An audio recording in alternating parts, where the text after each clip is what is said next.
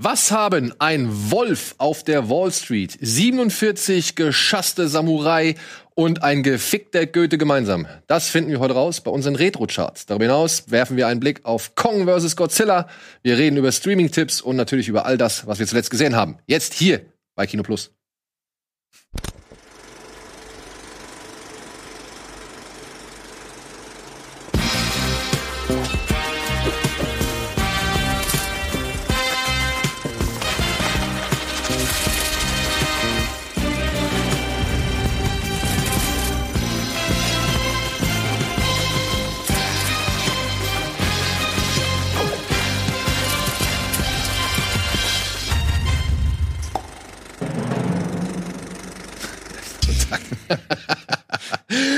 Und damit herzlich willkommen zu einer neuen Ausgabe Kino Plus hier bei Rocket Beans TV. Und ja, direkt mal zum naheliegendsten, also auf dem ersten Blick ersichtlichen. Ihr seht, wir sitzen nur noch zu zweit hier. Ja. Antje, die dabei ist heute, ist leider nur am Monitor vertreten. Daneben sitzt Simon hier im Studio. Wir müssten oder wir müssen uns halt weiteren Corona-Maßnahmen beugen. Und aus Sicherheitsgründen und Hygienegründen haben wir gesagt, okay, dann muss es eben jetzt erstmal so sein, in der Hoffnung, dass es eben möglichst schnell wieder besser wird ja. und wir halt auch bald mal wieder in kompletter Konstellation hier sitzen können. Ja. Ich, ich, ich kann mir schon gar nicht mehr vorstellen, wie es war, mit vier Leuten hier zu sitzen. Oder? Also. Ja, undenkbar. Ey, wirklich, es ist schon fast undenkbar, weil auch wie dann so ein Gesprächsfluss funktioniert hat mit vier Leuten. Das, das kannst du jetzt, also das kann ich mir seit einem Jahr schon fast nicht mehr vorstellen. Mir geht es so, wenn ich Massenszenen in Filmen sehe, wo sie alle ohne Masken ja. eng und ich denke, boah, irgendwie irgendwas zieht sich in mir zusammen so. Das ist ganz, ganz komisch momentan. Ja, deswegen leider Antje heute nur am Bildschirm. Simon und ich versuchen hier die Stellung zu halten und wir versuchen das Ganze so charmant, so vielfältig und natürlich so unterhaltsam wie gewohnt über die Bühne zu bringen. Und das machen wir natürlich mit einem bunten, abwechslungsreichen Programm. Okay. Und da gibt's eine Menge, was wir heute besprechen wollen. Deswegen würde ich mich ganz schnell mal mit dem beschäftigen wollen, was ihr zuletzt gesehen habt. Antje, hau mal raus. Ja, ich nutze mal den Übergang von der äh, oder von den Beschwerden über die aktuelle Situation hin zu dem Film, den ich gestern geguckt habe. Das ist nämlich Songbird, also der ja, äh, wie er gerne angepriesen wird, der Michael Bay Corona-Film, mit dem Michael Bay kaum was zu tun hat, weil lediglich seine Produktionsfirma äh, Teile von dem Film mitfinanziert hat. Aber er ist somit der bekannteste Name hinter den Kulissen. Und er ist ein Katastrophen-Thriller, in dem ein Szenario etabliert wird, das davon handelt, dass im Jahr 2024 das Covid-19-Virus zum Covid-23-Virus mutiert ist und die Welt ja in gewisser Weise so gut wie ausgestorben ist, weil seit entsprechend so vielen Jahren die Welt sich im knallharten Lockdown befindet. Man darf nur noch auf die Straße, wenn man ein äh, Immun oder ein, ein Armband hat, das einen als immun ausweist. Und äh, ansonsten sind die Straßen wie leergefegt und auf diesen Straßen ist aber ein, äh, ein junger Kurier immer wieder unterwegs, der eben, weil er immun ist, Pakete ausliefert. Und äh, der Film behandelt so ein bisschen seine Geschichte und auch seine Liebe zu einer jungen Frau, die sich aber beide, die beiden dürfen sich aufgrund des Lockdowns nicht gegenseitig treffen. Der Film hat aber auch noch ganz viele andere Handlungsstränge mit unter anderem Leuten dabei wie Demi Moore, wie äh, Bradley Whitford, wie Paul Walter Hauser, den man zum Beispiel aus äh, dem Gerichtsfilm, äh, wie heißt er noch, äh, Daniel, sag schnell. Der Fall Richard Jewell. Äh, genau, den man aus der Fall der, der Richard Jewell gespielt hat. Da sind auch noch ganz viele andere Leute dabei, irgendwie Alexandra Daddario beispielsweise. Und wenn man so auf den Cast guckt, dann denkt man, huch, also hätte ich jetzt nicht gedacht, weil gerade so, ich meine, glaube ich, die, je nachdem, welche Quellen man bemüht, hat der Film entweder 700.000 Dollar oder maximal 2,5 Millionen Dollar gekostet. Also der war auch halt wirklich billig. Ja, aber billig ist halt vor allem ja die Qualität, wenn man so will, weil also ich wurde das erste Mal stutzig, als man mir das verkaufen wollte. Es gibt eine Kamerafahrt relativ am Anfang, wo man so ein das Gefühl bekommen soll, einfach dafür, wie es jetzt auf der Erde aussieht. Und äh, dann gibt es eine Kamerafahrt über so eine typische, über so einen typischen Jahrmarkt, der ja in den USA oder ich weiß nicht, ob es jetzt diesen einen nur gibt, aber ich man kennt ja dieses Bild auch zum Beispiel aus Wir oder aus diesem äh, furchtbaren Modi Ellen-Film vor ein paar Jahren, dieser Jahrmarkt an der Küste, so dieses, Ja. dieses klassische Bild. Coney Island oder was Kamera- ist das? Ja, ja. Coney Island, glaube ich, ist das. Wenn ich, wenn Genau, und ich es gibt eine Kamerafahrt in dem Film, wo man halt sieht, dass dieser Jahrmarkt komplett verfallen ist. Der sieht aus, als stünde er irgendwo in Tschernobyl. Und äh, die wollen mir aber weismachen, dass halt einfach seit drei Jahren Lockdown ist. Und dass der deshalb schon. das, Ja, dass die Natur zurückerobert Da hat. ja, und da fing ich halt an, skeptisch zu werden ab diesem Shot. Und auch a- un, ungeachtet der Tatsache, dass dieser ganze Film diesen Covid-Bezug gar nicht bräuchte. Also man hätte sich auch irgendeine fiktive äh, ja, äh, Pandemie ausdenken können. Dann hätte man natürlich auf den äh, auf den Werbeeffekt äh, verzichten müssen, weil so konnte man natürlich den Film als Corona-Film verkaufen. Also warum man es gemacht hat, aus wirtschaftlicher Sicht kann ich mir gut erklären. Aber man muss auch ganz ehrlich sagen, irgendwie, wie gesagt, wir haben irgendwie acht große Namen, die alle einen eigenen Handlungsstrang tragen. Dann soll das innerhalb von, der Film dauert gerade mal eineinhalb Stunden. Also es sind viel zu viele Figuren für viel zu wenig Zeit, teilweise Hanebüchen konstruierte, wie die einzelnen Handlungsstränge irgendwie zusammen verlaufen sollen. Keine einzige sympathische Figur, keine einzige Figur, die irgendwie rational handelt und dann halt dieser komische Beigeschmack, weil man ja eben das Gefühl hat, okay, hier dieser Film existiert nur, weil es Corona gibt. Und du, Daniel, meintest ja auch, das habe ich jetzt gar nicht so weit mitbekommen, dass die Kritik äh, an den Filmen durchaus ist, dass man das Gefühl hat, der Covid-Stempel wurde erst im Nachhinein so draufgepackt. Und das würde das halt alles erklären. Also das ist, äh, ja, wie gesagt, dass es eigentlich schon ein Pandemiefilm war. Und jetzt hat man da den Corona-Stempel draufgepackt, obwohl es halt teilweise überhaupt nicht äh, realistisch ist. Und der Film ist eigentlich eher dafür da, um ja Kasse zu machen mit der Katastrophe und dabei ist er halt auch noch in der Lage, irgendwie Panik zu schüren. Und das finde ich, finde ich schwierig. Und noch dazu ist er halt nicht spannend, nicht aufregend, nicht ja, lustig, gar nichts. Also der, dem fehlt so komplett, komplett jede Form der Emotion und äh, sieht dazu auch noch echt nicht gut aus. Also wenn man schon mit Michael Bay irgendwie wirbt, sollte man ja auch denken, wenn der eins kann, dann kann er ja wenigstens ganz gute Bilder machen. Aber das ist hier auch nicht der Fall. Deshalb von vorne bis hinten leider eine absolute Katastrophe. Gibt es, gibt es Endzeit-Sekten oder irgendwelche Gruppierungen, die wie Mad Max Irokesen durch die Gegend rennen? Also haben sich schon irgendwelche Gangs gebildet?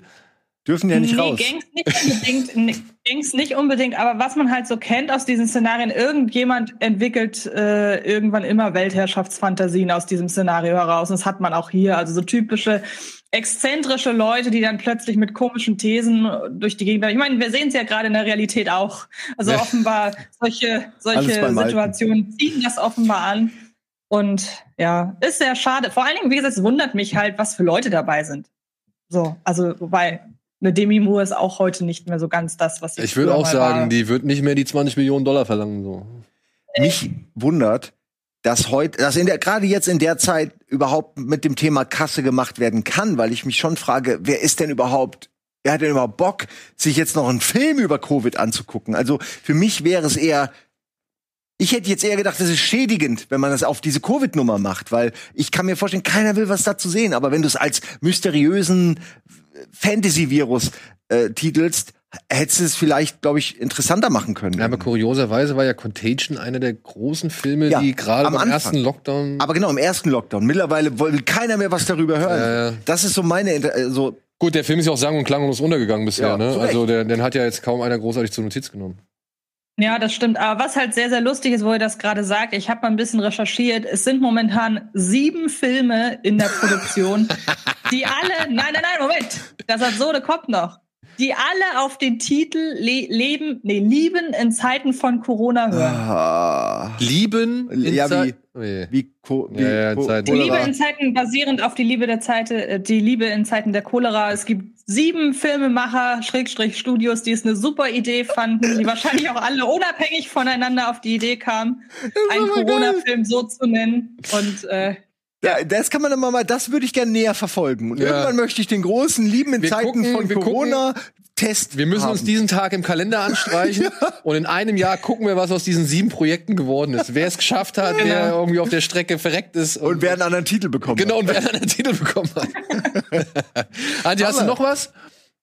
Äh, ja, ich äh, muss mal eben selber gucken. Ich habe ich hab mich immer bei euch lustig gemacht, wenn ihr bei Letterbox gucken musstet, was ihr das letzte Mal gemacht habt. Aber jetzt muss ich es auch selber machen.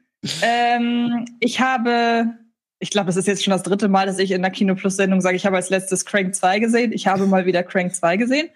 ähm, ich habe zum ersten Mal, das ja könnte lustiger Film. vielleicht, ja eben, ähm, das könnte vielleicht für Daniel interessant sein. Ich habe äh, Child's Play 2 und 3 gesehen. zum Ich habe gesehen, Mal. ich habe gesehen, Child's Play 2 ist bei Amazon Prime. Ist der dritte auch da?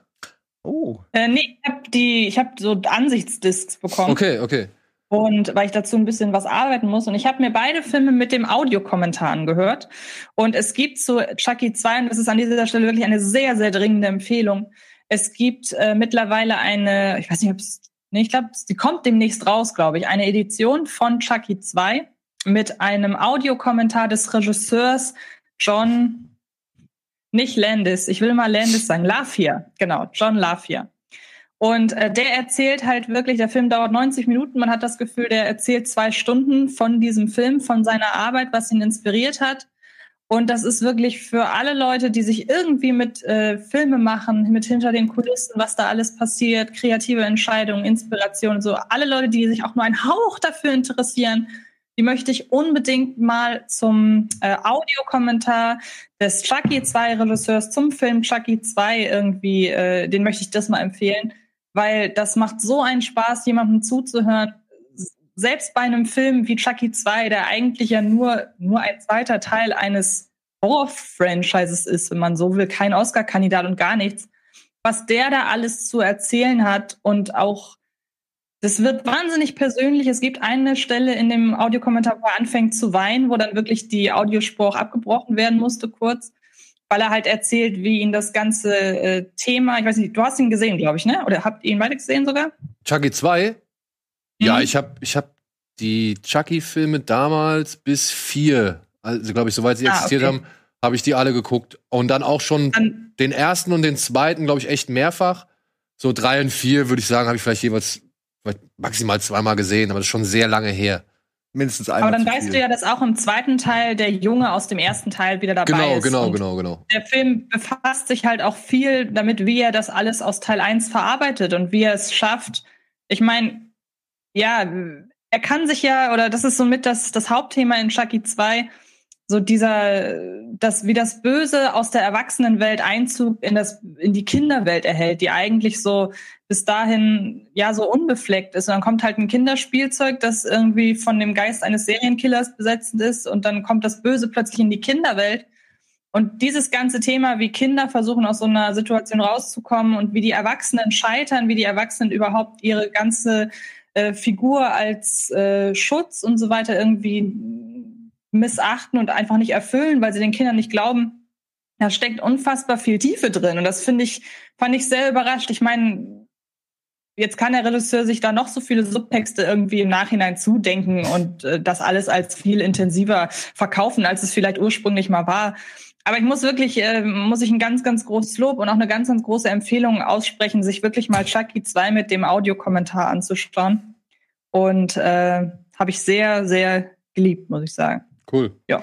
Ja, wie gesagt, auf Amazon Prime kann man sich auf jeden Fall Chucky 2 angucken. Da weiß ich, ist er erhält- erhältlich so. Ist das auch als Film gut oder nur mit, der, mit dem Audiokommentar? Weil ich kann mich nicht erinnern, wie lange es Chucky her ist, dass ich 2, den gesehen habe. ich meine, das den ersten kenne ich noch. Ja, genau. Und das ist das Ding. Es ist halt so dieses typische Sequel von damals. So, wenn du halt so eine Horror-Franchise oder wenn du halt so eine, einen Also, erfolgreichen Horrorfilm hast. Gleichbleibendes Niveau bis Gleichbleibendes Niveau bis auf, bis, bis, sag ich mal, mit, mit Steigerung in gewissen Merkmalen, die der erste schon gut gemacht hat. So, ja, es ist halt immer dieses. Gemeinere Sprüche, bessere ja, Kills. mehr One-Liner, dann die Kills Ja, werden ja, um okay. weiter ausgearbeitet. Man muss dazu sagen, dass John LaFia äh, tatsächlich dann auch der Drehbuchautor neben Don Mancini, dem großen Erfinder und Schöpfer und Eigner der ganzen Reihe, ähm, und Tom Holland, dem Regisseur des ersten Teils, war der auch damals, also die haben zu dritt am Drehbuch des ersten Films geschrieben und äh, ist verständlich, dass, dass John LaFia dann auch, äh, sag ich mal, die Regie übernimmt, war, war wahrscheinlich auch so sein Ding.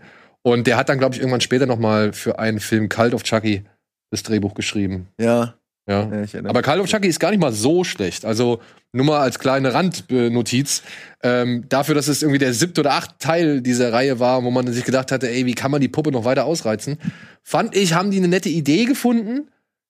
Die Ausführung ist halt so das, wenn man schon acht Filme gesehen hat, ne, wo man halt sagen kann, ja gut, kennt man entweder aus den Ist Chucky-Filmen es so, oder dass er ein Sektenführer wird sozusagen? Ja, es- Okay, also es bildet sich eine- es ist eine bildet sich- schöne Idee. es bildet sich eine Sekte um Chucky. Und das finde ich Ja. halt schon Das würde ja auch passieren, wenn es Ja. so eine Puppe in echt geben würde. Und das finde ich halt einen netten An- Anreiz so, ja. Ich meine, warum nicht auch den, ich meine, guck's dir an, ne? Critters waren irgendwann im All, Freitag der 13. war irgendwann im All, so, äh, ich weiß nicht, Freddy war irgendwann in der Real Realität, also da haben sie, hat Wes Craven einen Metafilm gemacht über die Dreharbeiten zu Nightmare on Elm Street, so. Also, die haben ja alle immer in ihren Reihen versucht, Dinge auszuprobieren und auszureizen. Und da finde ich halt jetzt auch sowas bei Chucky vollkommen legitim. Ja, man kann immer noch sagen, ja, es Besser ist- als immer dasselbe erzählen. ja, oder man kann natürlich, ja, das ist eigentlich schon immer dasselbe erzählt, aber man variiert Ja. halt immer. Genau, mal, Ja. das meine ich halt. Mal ist es, mal geht's um, um eine Puppenfrau, mal hat einen Kult. So, mal, also ich- mal haben sie ein Kind. ja, genau, also immerhin noch einen drauf. Ja, aber ich, ich mag das, dass man sich halt irgendwie immer wieder an diesen ja, Dingern austobt und immer glaubt, noch irgendwie einen weiteren Film machen zu müssen, weil die Fangemeinde drauf wartet. Und ja, das kann mal gut gehen und es kann auch mal schlecht gehen, wenn man sich zum Beispiel die Hellraiser-Filme anguckt. Denn da wird irgendwann eine Detektivgeschichte draus, die halt keinen interessiert. Aber gut. Du Vor allem finde ich halt an der Chucky-Reihe auch so wahnsinnig sympathisch, dass sie ja immer in der in denselben Händen geblieben ist. Also dieser Don Mancini hat ja immer die Drehbücher beigesteuert und irgendwann auch Regie geführt. Ja. Und das ist ja nur bei ganz wenigen Reihen so, dass die wirklich einfach immer in denselben Händen bleiben. Und das zeugt halt von so einer, einfach auch von so einer gewissen Überzeugung und auch, dass man dahinter steht. Weil natürlich hätte, wenn es Don Mancini einfach nur darum gegangen wäre, weiter Geld damit zu machen, hätte er das ja auch auslagern können. Aber nein, offenbar wollte er weiterhin auch selber ähm, sich die Arbeit machen und alleine mit seiner Figur da irgendwie Filme äh, konstruieren. Sowas finde ich halt, ist halt immer eine sympathische Randnotiz. Ja. Ja, man muss jetzt nur dazu sagen, ich will jetzt auch kein gefährliches Halbwissen verbreiten, aber ähm, mit dem Reboot von Chucky, also Child's Play, was wir jetzt, was war das, vorletztes Jahr? 2019, ja, Ja. ja, genau. Vorletztes Jahr, ähm, da hat Don Mancini nicht wirklich viel mit zu tun gehabt. Der findet es auch nicht so ganz so Nee, gut. nee, stimmt. Das ja, stimmt, also ja. das ist, der hat nämlich, glaube ich, tatsächlich Pläne für eine Serie gehabt und die wurden durch diesen Film so ein bisschen torpediert. Ja, Und ich okay. meine, da gäbe es so ein paar Unstimmigkeiten zwischen dem Studio, die halt, ich glaube Universal war es, die äh, jetzt die das Reboot rausgebracht haben und eben halt mit Don Mancini, der halt natürlich seine Marke, seinen, seinen Chucky irgendwie verteidigen will. Aber da gab es irgendwo einen Passus, irgendeine Klausel aufgrund eines alten Films und deswegen war das Studio in der Lage, eben die Namen, den Namen, die Marke Child's Play oder sowas zu verwenden. Und deswegen ist dieses Reboot entstanden und es war wohl nicht so ein beidseitiger Einvernehmen. Also das äh, hat für ein bisschen Stress gesorgt. Ja, kann ich mir vorstellen. Ja. Wir machen einmal kurz Werbung und melden uns dann zurück mit dem, was Simon gesehen hat, würde ich mal sagen, oder? Oder hast du noch was Dringendes auf der Pfanne? Nö, nö. Wir haben ja auch noch gleich ein bisschen Stream mit und alles. Da Genau. kommt Auch noch ein Genau. Zeit genug noch, ja. Zeit genug noch. Bis gleich.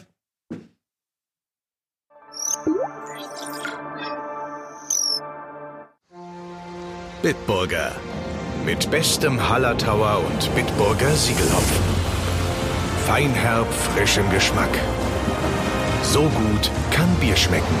Und deshalb bitte ein Bit.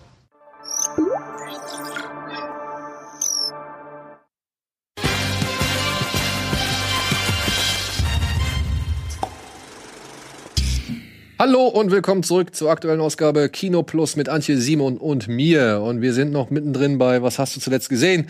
Und jetzt darf er ausholen. Er war schon so lange nicht mehr hier. Er hat das Ja. Arsenal aufgeladen. Die Batterien sind auf voller Leistung. Jetzt Äh, naja, Hau raus. naja, also ich werde mich auch versuchen kurz zu halten, aber ich habe gerade gestern tatsächlich einen Film gesehen, der mich äh, nachhaltig irgendwie noch beschäftigt und zwar White Tiger ähm, ist gerade auf Netflix äh, rausgekommen.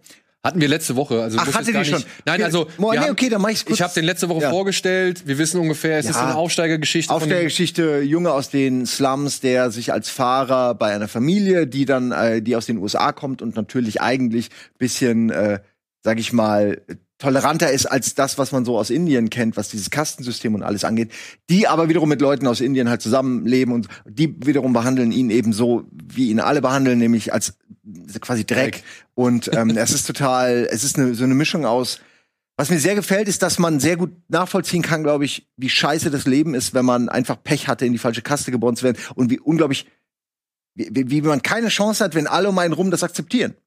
Selbst die Leute auf der eigenen Seite, selbst die eigene Mutter oder die Brüder und alle so nicht verstehen, wenn man da mehr will vom Leben, als sich in diese Kaste ergeben. Und ähm, dann äh, nimmt der Film meiner Ansicht nach aber auch so nach einem Drittel langsam irgendwie so, so einen düsteren Twisted Turn, der mir auch gut gefällt, den ich aber auch so nicht hab kommen sehen. Und ähm, ist dann eigentlich so ein bisschen ein anderer Film. Aber ich muss sagen, als Ganzes, Großes und Ganzes hat er mir schon gut gefallen. Und ich, ähm, wie gesagt, ich denke die ganze Zeit drüber nach, wie aktuell die Lage ist in Indien, was das angeht. Ich meine, ich weiß, dass dieses Kastensystem noch existiert. Ich weiß, dass, dass das irgendwie so auch im rumort, aber dass das sich wahrscheinlich noch lange halten wird. Ich habe keine Ahnung. Ich finde es total interessant, weil ich mir irgendwie denke, das muss doch eigentlich alles ähm, längst mal auf einen Nenner irgendwie gebracht werden. Äh, ich, ich, man kann sehr gut durch den Film verstehen, wie man indoktriniert wird, seinen Platz in dieser Welt einzuhalten und wie auch, das fand ich ein sehr starker Moment, als seine Chefin ihm mehr oder weniger, aus irgendeinem Grund ist sie sauer auf ihn. Und bis zu dem Punkt dachte ich mir auch die ganze Zeit, Alter, der ist dein Diener, aber der ist die ganze Zeit schmutzig und er hat äh, gelbe Zähne und so. Sag doch mal was. Und irgendwann schreit sie ihn, äh, schreit sie ihn an und ist sauer, dass er halt irgendwie äh, Stinkt. stinkt und schmutzig ist. Und dann, dann kommt es ihm zum ersten Mal diese Erkenntnis, ja stimmt, das machen ja alle. Warum hat mir mein Vater das nicht beigebracht? Und dann raffst du so, wie das so systematisch ähm, passiert, dass du gar nicht anders. Niemand denkt daran, dass du aufsteigen könntest. Deswegen tust du es nicht. Ja, Niemand bereitet dich dich auch- darauf vor. Man Niemand lässt dich auch, man lässt dich auch in deinem Dreck. Also, weil es Wo geht ja in dem leben, ne? Also wo ja, nicht nur das, nicht nur das, nicht, nicht nur das, weil genau das mit dem Zähneputzen. Warum hat mir mein Vater nicht gezeigt, irgendwie, wie man sich Zähne putzt? Fand ich auch eine, ähm, also ist mir auch eine Szene, die mir in Erinnerung geblieben ist, weil ich das so stark, also so krass finde, dass einfach von allen akzeptiert wird, dass man schlechte Zähne oder dreckige Zähne oder halt noch Essensreste in den Zähnen hat. So, Weil ja? es gehört halt zu deiner Genau. Kaste oder so. Und selbst die Herren, die über dich befehlen dürfen, denen ist es auch egal. Die sagen auch, ey, die rennen halt alle so rum, ja, dann lass ich halt so rumrennen. So, ne? Also, schon komisch, ne? weil die machen ja auch dein Essen und alles. Ja. Also es war, waren sehr viele Widersprüche in diesem Film, die mir äh, ein bisschen das dieses Kastensystem zumindest so ein bisschen als Außenstehender näher gebracht haben. Äh, und seitdem denke ich da so ein bisschen drüber nach. Und ich finde es ein guter Film. Der hat nicht unbedingt, der ist nicht so mega überragend gut, würde ich sagen. Mir hat aber gut gefallen. Ich finde ihn souverän gemacht. Und ähm, die Figur äh, hat mir auch gut gefallen. Also Regie war schön, aber auch der, der Hauptdarsteller spielt auch gut. Ähm, mir gefällt die Story irgendwie nicht, weil ich mir doch irgendwie, ich hätte mir das alles ein bisschen anders gewünscht, wenn ich ehrlich bin. Aber das ist halt, äh, es muss ja eine Geschichte, es muss ja eine Reibung stattfinden. ja. Und das ist, glaube ich, mehr will ich auch gar nicht so erzählen dazu. Und die Reibung wird ja hoffentlich im Land stattfinden mit dem letzten oder den letzten Bildern. Wenn er sich nochmal vor seine Mannschaft darstellt und alle so in die Kamera gucken und sagen, ey, wir sind die Generation, die jetzt halt hochkommt. Wir wissen gar nicht, wie wir damit umgehen sollen, wie dieser Turbokapitalismus funktionieren soll, wenn wir noch weiterhin so bleiben müssen, wie es vorbestimmt ist. So, ja. also das fand ich ein, ein fand ich ein eine, eine Revolution in, in den ja, Anfängen. also ich so, frage mich da halt, ich, ich frage mich das, halt- ich, ich kenne ja Indien auch so gesehen nur durch Filme. ja, also Ja. Und, und ähm, ich kenne da nicht so, also ich kenne mich in dem Land nicht aus, ich weiß die genauen Verhältnisse da nicht so, aber natürlich, ich habe mir jetzt einiges an Filmen angeguckt und ich bin immer wieder fasziniert, was die für einen Aufwand betreiben. Das heißt, man kann nicht gleich Bollywood mit Bollywood, also man, man kann nicht alles aus Indien an Filmen mit Bollywood gleichsetzen, Ja. weil es ist tatsächlich Das- schon ein größerer Unterschied, weil halt auch in anderen gemerkt. Teilen des Landes Filme gedreht werden, dann aber auch, die für uns Außenstehende als ja, indisch rüberkommen, aber sie sind halt dann tatsächlich in einer anderen Sprache. Oder beziehungsweise nicht in der gleichen Sprache wie zum Beispiel ein Bollywood-Film. Und trotzdem, das ist alles ein enormer Aufwand, der da geleistet wird. Ja, mit, mit, mit guten Kamerabildern, mit, mit Ja. tausend Locations, mit noch mehr Statisten und aufwendigen Kulissen und so weiter. Da steckt eine Manpower dahinter, ja, da ist äh, auch was die Effekte angeht, klar, da war das am Anfang mal irgendwie alles billig und, und irgendwie nicht vergleichbar mit amerikanischen Produktionen. Aber jetzt, wenn man so sieht, wie sich die Entwicklung da die irgendwie vonstatten immer geht, günstiger werden. und alles. ich muss echt sagen, da sind ein paar, eine Menge Filme dabei, wo ich jetzt sage, ey, die gucke ich mir lieben gerne an, die finde ich super, weil die halt sehr unterhaltsam sind, weil die sehr aus sich rausgehen, weil die Ja. auf alles irgendwie scheißen, sondern sagen, wir machen jetzt. Und das ist halt keine westliche Kultur. Es ist wirklich mal eine exotische andere Kultur, die so rumort, wo du siehst, so der, der Topf brodelt, da, da wird sich, werden sich Dinge verändern, man könnte aber nicht sagen, in welche Richtung. Das ist, finde ich, sehr interessant, kulturell sehr interessant. Ja. Ähm, und man, es räumt in dem Sinne nicht wirklich mit diesen Klischees Nein. auf, aber es frischt das alles mal ein bisschen auf und bringt es mal in die Realität. Wie sieht es im Moment aus? Nur ich denke mir dann halt immer, dann zeigen diese Filme halt, ne? Zeigen halt, okay, es gibt diese Kasten und wenn du in der unteren Kaste bist oder in der niedersten Kaste bist, bist du halt wirklich eine arme Sau und, und, und keiner respektiert dich und du lebst unter den schlimmsten Verhältnissen. Das thematisieren diese Filme ja auch oder das, das bauen die als Element in diese Filme ein. Daneben hast du aber auch die Reichen und Schönen, ne? die von da nach da Jet setten. Wie er sich freut, dass er ein Dach hat. Ja, Er ja. arbeitet aber für Leute, die einfach in einem Palast wohnen. Und ich denke mal, dir muss diese Diskrepanz doch auch bewusst sein Genau. als, als Mensch. Und Das dann, mich wahnsinnig und dann denke ich halt weiter so, ne? Dann siehst du halt diese, Leu- also diese Filme, die halt wirklich auch zweieinhalb Stunden sind. Und dann musst du dir vorstellen, die werden ja für einen Markt gemacht, der das irgendwie geil findet, weil sonst würde man nicht so viel Geld da reinpumpen. Das heißt, die Leute gehen da rein und gucken sich das an. Also sie werden sogar noch mit ihrem eigenen Elend konfrontiert. So, oder beziehungsweise mit dem eigenen System, was irgendwie Ja, falsch gut, läuft. es ist diese Hoffnung, dass man, äh, du kriegst diese Fantasie präsentiert, dass du es halt schaffen könntest, so wie Slumdog Million. Ja. Der wird ja auch Bezug genommen tatsächlich. Genau, genau. Die Das sind im halt- gleichen Jahr, also der Film wie auch das Buch, also White Tiger, Ah, das Buch, sind im gleichen Jahr entstanden. Äh, Hast du, Antje, wir wir haben dich jetzt gerade so ein bisschen ausgeschlossen. Hast du den äh, gesehen? Hast du noch eine Meinung dazu? Du hast ja wahrscheinlich letztes Mal schon was gesagt, oder? Nee, ich habe ihn noch nicht gesehen, aber Oh. ich weiß halt auch, dass er gerne als der unkitschige äh, Slumdog Millionär äh, Äh, definitiv. bezeichnet wird. Ja. Und das ist auf jeden Fall, ähm, ja, ich tue mich ja generell immer schwer mit diesen, ja, mit diesen romantisierenden Armutspornos so gesehen. So würde ich ja fast auch einen Slumdog Millionär bezeichnen, der halt äh, das Ganze nur in entsprechenden Hollywood-Hochglanzbildern und leicht verdaulich aufbereitet. Und äh, da tue ich mich generell immer schwer. Deshalb glaube ich einfach, dass äh, der weiße Tiger äh, gerade weil er sich auch der Existenz solcher Filme wie Slumdog Millionär bewusst ist, da ähm, deutlich mehr zu beitragen kann als der x-te Wir erzählen eine Aufsteigergeschichte ohne Ecken und Kanten Film. ja. Ja. Ja, aber Zusammengefasst. Ich muss auch sagen, ich finde, äh, ist eine schöne Überraschung von, also Ja. auf Netflix. Aus, wie gesagt, mal eine andere Perspektive, mal ein anderes Land, aus dem man Filme sieht, so und äh, das ist gut. Finde ich, Also es freut mich, dass man solche, mehr. genau, sowas gerne mehr. Aber halt auch auch gerne mehr von diesen Action-Blockbustern. Ich gucke die so gerne. Ey, das sind wirklich, da gibt's Indiana. Jones-Verschnitte und, und, und Historien, Action-Schlachtepen. Ey, wirklich, das ist Ich mag ja auch Aufwand. diesen, diese, äh, wo man immer nur die Ausschnitte sieht aus Bollywood. Ja. Diese völlig over the top Action. Das ist auch geil. Das hat seine Daseinsberechtigung, genauso wie Jackie Chan Ja, genau. Genre, äh, seine Daseinsberechtigung hat. Eastern-Film. Kurz was zum nächsten äh, Film. Ich Ja. weiß nicht, ob, ob, ihr habt da auch schon drüber gesprochen und ich will mich auch kurz halten, aber kann ich noch über Endless reden? Na, über Endless haben wir schon lange nicht mehr gesprochen. Rede über Okay, Endless. weil ihr habt mir den nämlich empfohlen. Ihr habt nämlich, ich glaube, du hast ihn mir empfohlen, Antje. Ich bin mir nicht sicher, ob du es warst oder Ede oder ich schreibe ja immer hier mit, wenn ich bin. Schreibe mit aber so eine Liste und ähm, habe sogar eine letzte alte Liste noch aus dem letzten Jahr gefunden, wo auch wieder 20 Filme. Also ich muss echt mal gucken. Und dann sitze ich manchmal mit meiner, meiner Freundin da und wir suchen uns was aus. Und ey, ich wusste nicht, was mich erwartet, weil ich mir dann extra keine Trailer angucke, weil ich will nicht schon, ich denke mir, das sind alles gute Filme, die haben alle verdient, endless, klang interessant, reingelegt.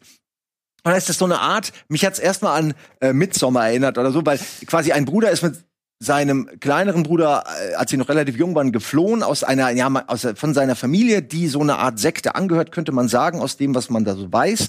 Und dann kommen die aber irgendwann wieder. Ich glaube, der jüngere Bruder will irgendwie auch mal connecten. Und dann sind sie wie in Midsommar in dieser, in diesem Kult, der eigentlich ganz sympathisch und freundlich ist, der aber auch offensichtlich was zu verbergen hat. Und dann entfaltet sich dann eine Geschichte, die mich total überrascht hat, weil ich null mit diesen ganzen Themen, die in dieser äh, Reihe besprochen werden, in diesem Film, äh, oder es ist ja eigentlich eine Reihe, denn es gibt dasselbe Regisseurpaar, hat ja auch einen Film vorher schon gemacht, äh, wo ein paar Leute in der Hütte sind und da gefangen sind auf die eine oder andere Art und dieselbe Figur findet, dieselben Figuren finden sich wieder. Äh, und also ich will, wie gesagt, ich, mir wurde der, F also Nee, ich sag gar nichts dazu. Ich, ich könnte ein Wort sagen, ich könnte ein Wort sagen, was, was ihr mir genannt habt, worauf ich dann Interesse bekommen habe. Das hatte ich dann aber, als ich ihn gesehen habe, schon wieder vergessen. Im Nachhinein kam es mir. Und wenn ich das jetzt aber sage, dann wüsste auch jeder so ein bisschen, worum es vielleicht geht. Deswegen sage ich überhaupt nichts. Ich sage, es ist Mystery und äh, richtig Sci-Fi, Sci-Fi, Bisschen Mindfuck. Mischmasch, Mindfuck. Genau, wie du sagst.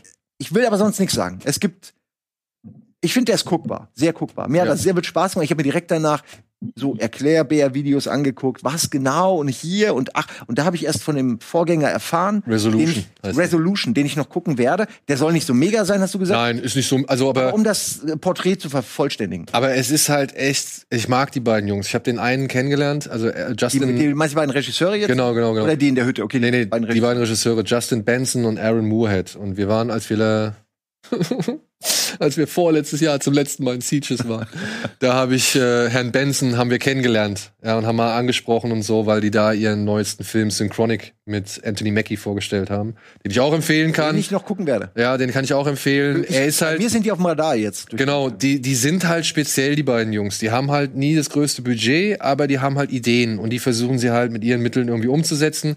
Und gerade bei The Endless fand ich das sehr spannend, dass, oder, oder mutig oder halt einfach hat's so richtig schön Eier gezeigt, dass du in deinem dritten, in deinem dritten Langfilm hingehst und auf deinen ersten Film referenzierst, so, ja. Das ist auch sehr selbstbewusst. Wie, also einfach ganz selbstverständlich eine Szene aus deinem ersten Film in diesen Film mit einbaust. Und alle, die diesen ersten Film nicht gesehen haben, sind hoffnungslos verloren. Ja? Die wissen das nicht. Warum sitzt da jetzt der Typ angekettet an seinen Heizkörper so? Und du, du weißt es nicht. Aber es unterstützt trotzdem Ja. die Atmosphäre des, des neuen Films von The Endless. Okay, ja? aber es wird auch echt zu einem Meme irgendwie so, wenn, wenn es in allen Filmen dann benutzt wird. Ja. ja man kriegt Aber- auch Interesse. Ich will, wie gesagt, den ersten Teil gucken, weil ich die Charaktere im zweiten Film kennengelernt habe. Also es funktioniert schon. Ja, und äh, da kann ich auch noch mal, auch ein anderer Film von Ihnen, Spring, kann ich auch empfehlen. Es, es sind andere Filme. Es sind Filme, die sind vielleicht sind mal ein bisschen ruhiger, die sind mal ein bisschen spröder, aber die versuchen sich gewissen Sachen und Themen und Dingen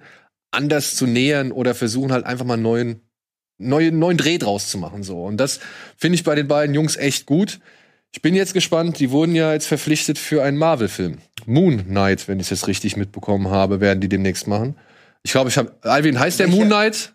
Ich hoffe, ich habe jetzt nichts Falsches gesagt. Ja. Und welche Figur ist, also heißt es der Charakter Moon Knight? Der Charakter heißt Moon Knight. Da kann der sicher auch irgendwas, was in dieses, in, in das, also in das Skillset der beiden Ja. Regisseure packt. Wahrscheinlich kann der dann sowas. ich bin also gespannt. Irgendwie, äh, ich, Ich- wette, die haben den nicht ohne Grund die beiden Jungs geholt. Ja, ich, ich, ich bin wirklich gespannt. Also das sind bisher sind es auf dem Boden gebliebene, echt sympathische Dudes gewesen so. Und wenn man die so hört, auf Q&As habe ich sie auch mal ein, zweimal erlebt, die sind, die stecken da wirklich mit Leib und Seele dahinter. Die haben ja so eine kleine Gang. Ja, Spielen ja auch mit, ne? Genau, die spielen ja auch mit. Muss man sagen. Und die haben auch so eine kleine Gang an Filmemachern um sie herum. Der eine hat zum Beispiel jetzt gerade diesen Mortuary Collection produziert. Der andere hat den The Battery oder hier den ähm, Before Midnight, der jetzt nochmal einen anderen mit dem Monster, diese Romanze mit dem Monster. Weißt du, was ich meine? Ach ja. Oh, After ja, ja, Midnight. weiß. After Midnight. Mhm. Ja, Okay. auch so, oder hier Ben and Mickey vs. The Dead heißt der deutsche Titel, im Original heißt er The Battery. So ein Endzeitfilm über zwei Jungs, die durch die Zombie-Apokalypse Ja, laufen. nein, jetzt muss ich mental schon wieder so drei Ja, ja, schreiben. aber das sind halt alles so, das ist so eine Riege an jungen Filmemachern, die halt versuchen, mit den geringen Mitteln, die ihnen zur Verfügung stehen, das Bestmögliche rauszuholen. Und muss man auch sagen, bei After Midnight, ne, bei dem Film passiert wirklich verdammt wenig. Verdammt wenig. Aber wenn dann da ein gewisses Element eingesetzt wird, was diesen Film, sag ich mal, hervorstechen lässt, dann ist das verdammt gut gemacht. Ja, also die, die konzentrieren auch ihre Mittel und Wege und Budgets eben auf das, was halt dann auch wirklich wirken soll. Ich sag nur eine Szene, die ich bei The Endless sau- super geil fand, wenn sie dieses Seil da in den Wald spannen. ja, das, Ja? man weiß nichts. Ist total awkward Szene, aber die hat Power, weil Ja. die so unerklärlich ist. Und ja. sie sieht geil aus. Seil. Ja, und sie sieht geil aus. Ja, Ja, und das meine ich halt, ne? Du verwendest halt wirklich die Aufmerksamkeit auf den Moment, der entscheidend ist, damit er halt auch wirklich wirkt oder richtig wirkt. Und das machen diese Filme meiner Ansicht. Und Ja. ja, Die es ist Szene immer wird so, auch super gut benutzt, um die beiden Charaktere zu definieren. Ja. Also wie die, wie unterschiedlich dieses Brüderpaar ist, wird perfekt in dieser Szene deutlich. Also es ist wirklich gut gemacht, es ist wirklich Show, don't tell. Also es. Also je mehr ich drüber nachdenke, gefällt er mir fast noch besser. Antje, hast du den gesehen? Ich empfehle dir den. Nein, ich habe noch nicht gesehen. Ich habe noch nichts von denen ähm, gesehen. Und jedes Mal, wenn wir drüber reden, weil die ja auch beim Fantasy Filmfest, glaube ich, relativ Stammgäste. häufig jetzt schon waren, ne? ja. Ähm, jedes Mal, wenn ich die, wenn ich irgendjemand von den Filmen von den beiden reden höre, denke ich mir, ich muss die unbedingt schauen. Und äh, jetzt ist es wieder so. Also ich muss da langsam wirklich mal ran, glaube ich. Aber nur, nur noch mal zur Info. Das sind keine, weiß ich nicht, das ist kein Schnittfeuerwerk, das ist kein, kein tempogeladener Film, so. Das ist, das sind ruhig erzählte, also sag ich mal, subtil und, und, und langsam aufgebaute, ja, Kleinode aus Sci-Fi und Mystery, ja, und dann aber auch mit menschlichen Themen immer wieder mit dabei, ja. Den Synchronic fand ich jetzt nicht ganz so gelungen. Der dümpelt mir nach hinten so ein bisschen zu stark Ja. aus. Aber trotzdem, allein für die Idee und für den, für gewisse Bilder, die halt unter wirklich geringen Budgets entstanden sind, trotzdem, absoluten Respekt. Absoluten Respekt. Cool, freut mich, dass das so gut ankam. Ja, ansonsten weiß nicht, äh, du hast ja eine Liste, was wir besprechen wollen. Ich weiß nicht genau. Äh, was, was, was, dabei sag mal was Äh, Antje zu mal. Inuyashiki. Ah, bitte sag mir, Antje, dass du den kennst. Ine, du guckst, wie war das? Wie ist dein Anime, deine Anime-Erfahrung? Kann, kann man dich damit locken? Aufbaufähig, würde ich es mal sagen. Okay, dann schau vielleicht wirklich das, weil es sind kurze Folgen, es ist eine Miniserie. Ich würde sagen, das sind nicht mehr als zehn Folgen aller 20 Minuten. Wo gibt's den? Ähm, Netflix, ne? Äh, ja, ich, ist bei Netflix, aber ich meine, ich weiß gar nicht, wo das dann immer herkommt. Gibt sicher auch äh, überall sonst, wo es Animes gibt. Ähm, kurz erklärt, ein älterer Mann, der ist eigentlich gar nicht so alt, der sieht sehr alt aus, das ist auch Teil seiner Persönlichkeit, dass er älter aussieht, als er ist, aus irgendeinem Grund. Der ist, wirkt aber wie ein sehr alter Mann, so sagen wir mal 70. Der wird aus Versehen, wird er von einem UFO überfahren. Also das ist, glaube ich, tatsächlich, das passiert in den ersten zehn Minuten. Er wird aus Versehen und dann, dann die, die, U die Aliens auch so, oh shit, so, was machen wir jetzt? Und dann der eine so, ja, bau den jetzt irgendwie zusammen, bau den, reparier den. Und dann, ja, aber wir haben nur Waffen. Ja, machst halt damit, okay, und dann hauen sie ab. Und das ist, das ist die Origin Story, wird auch nicht weiter erklärt. Und dann hast du da diesen alten Mann, der plötzlich merkt, fuck, ich bin Todesroboter. Ich bin absoluter, ich bin komplett ein Roboter, was ist mit mir passiert? Und dann, und dann äh, denkt er so, okay, er war ja immer so ein unscheinbarer Mann, der du- durchs Leben geht, super nette, also ein Herz aus Gold sozusagen, aber halt einfach unbeachtet, ne, von jedem.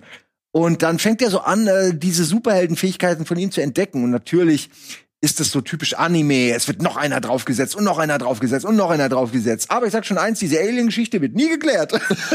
nie. Das ist einfach so. Und äh, also ich finde das total spannend, weil das so so typisch überhöht Anime-Style ist. Aber dieser dieser Opa, der gefällt mir irgendwie echt gut. Man kennt das ja, wenn in Animes Leute immer so mega so mega gut sind und du hörst ihre Gedanken und sie versuchen einfach nur guter Mensch zu sein und dann weinen sie, weil sie so überzeugt sind, sie wollen irgendwas. Und so ist er die ganze Genesis Zeit. Evangelion. Wahrscheinlich das, ja. Kann ich ja nicht so mitreden. Aber es hat mir echt Spaß gemacht zu gucken. Und ich war wirklich bis Ende war ich gespannt. Und du, du leidest so mit diesem Kerl. Ähm, und gleichzeitig ist es halt ein bisschen wie One Punch Man, weil er eben einfach so stark ist. Und äh, das also hat mir echt gut gefallen. Ich meine, ich bin sicher, Anime-Fans winken ab und sagen, das gab's schon hundertmal. Äh, aber mir hat das als jemand, der vielleicht einmal im Monat eine Serie guckt in die Richtung, hat das echt gut gefallen und ich empfehle das jedem. Weil Cool. es auch kurz ist, es ist irgendwie, es hat alles, was man von Animes erwartet, ähm, ist auch nicht zu konfus und ist schnell durcherzählt. Das Okay. hat mir sehr gefallen. Das klingt für mich sehr gut. Äh, vor allem die geringe Anzahl an Folgen und Minuten, Ja. die du genannt hast, äh, sind für mich jetzt schon mal ein sehr starkes. Verkaufsargument. Also ich weiß, du kannst mit sowas ja auch was anfangen. klar, Ich glaub, klar. Das wird dir schon gefallen, glaube ich schon. äh, ja, und um da. Eben auch gerne für dich, Antje, falls du mal gucken willst. Komm, Antje, ein Opa, der vom UFO angefahren wird, das klingt schon gut. Da kann man nur Ja, vor schwer. allen Dingen auch, wie du gerade sagst, ähm, es fehlt mir zum Beispiel oder vor allem momentan an so einer ja leicht wegzuguckenden Serie, wenn man irgendwie gerade mal eine halbe Stunde Zeit hat. Und äh, weil ich jetzt mit Brooklyn 99 auch wieder durch bin und ähm, Ja. da fehlt tatsächlich an der Front momentan was. Also es wäre möglicherweise sogar Ja, Willst du ja noch Cobra Kai ins Rennen schmeißen? Brooklyn, nein, das ist bei mir auch. Da kam jetzt eine neue Staffel auf Netflix und die ist immer so schnell durch. Aber es ist genau die richtige Länge so, auch die man mal so braucht. So 25, 22 Ja, ja. Minuten, ne? Ja. Die Schmerz, also nicht länger als 30. ja, ja, nicht länger als 30. Ja, schon geil. Schon geil. Aber wo wir beim Thema Anime sind, könnte ich vielleicht noch mal kurz äh, hinzufügen, was ich als äh, zuletzt gesehen habe. Denn ich habe tatsächlich jetzt endlich mal endlich mal einen Film nachgeholt, den ich schon so lange auf der Liste habe. Er ist von einem Regisseur, den ich sehr bewundere, denn ich kannte bisher drei Filme von ihm, von den insgesamt vier, die er, glaube ich, gemacht hat. Und den zwei Serien noch, wenn man die halt, sag ich mal, als Serie betrachten möchte. Äh, Satoshi Kon hat unter anderem Paprika gemacht, Tokyo Godfathers oder Perfect Blue. Drei Filme, die ich wirklich herausragend finde im Anime-Bereich. Und ein Film, den hatte ich immer noch auf der Uhr, der heißt Millennium Actress. Und den habe ich jetzt endlich mal nachholen können und bin wieder hin und weg. Ich habe bei Letterbox festgestellt, ich habe all seinen Filmen vier Sterne gegeben und auch dem kann ich halt nur wieder vier Sterne geben, so, weil das ist so eine genial erzählte, ich muss es einfach mal sagen, ich sage jetzt mal wirklich genial. Ja, es ist so ein Wort, wo man eigentlich nicht mit irgendwie hausieren gehen soll oder was so ein bisschen abgenutzt immer wirkt, aber ich fand das so stark. Es geht hier tatsächlich um einen, wie soll man sagen, einen Filmproduzenten, Regisseur, der zusammen mit einem Kam Kameramann ähm, ein ganz seltenes Interview bekommt mit einer ehemaligen Darstellerin, also einer ehemaligen Schauspielerin. Die war ein riesengroßer Star in Japan, schon vor dem Krieg und aber auch nach dem Krieg. Hat tausend Filme gemacht und er ist ein Riesenfan von ihr. Die ist aber daraufhin irgendwann mal wohl in der Versenkung verschwunden und hat jahrelang abseits in irgendeinem Haus irgendwo im Wald gelebt. Und er kriegt jetzt eine Audienz. Er darf jetzt ein Interview mit ihr machen. Und er nutzt die Gelegenheit, um ihr einen Schlüssel zu überreichen. Ja.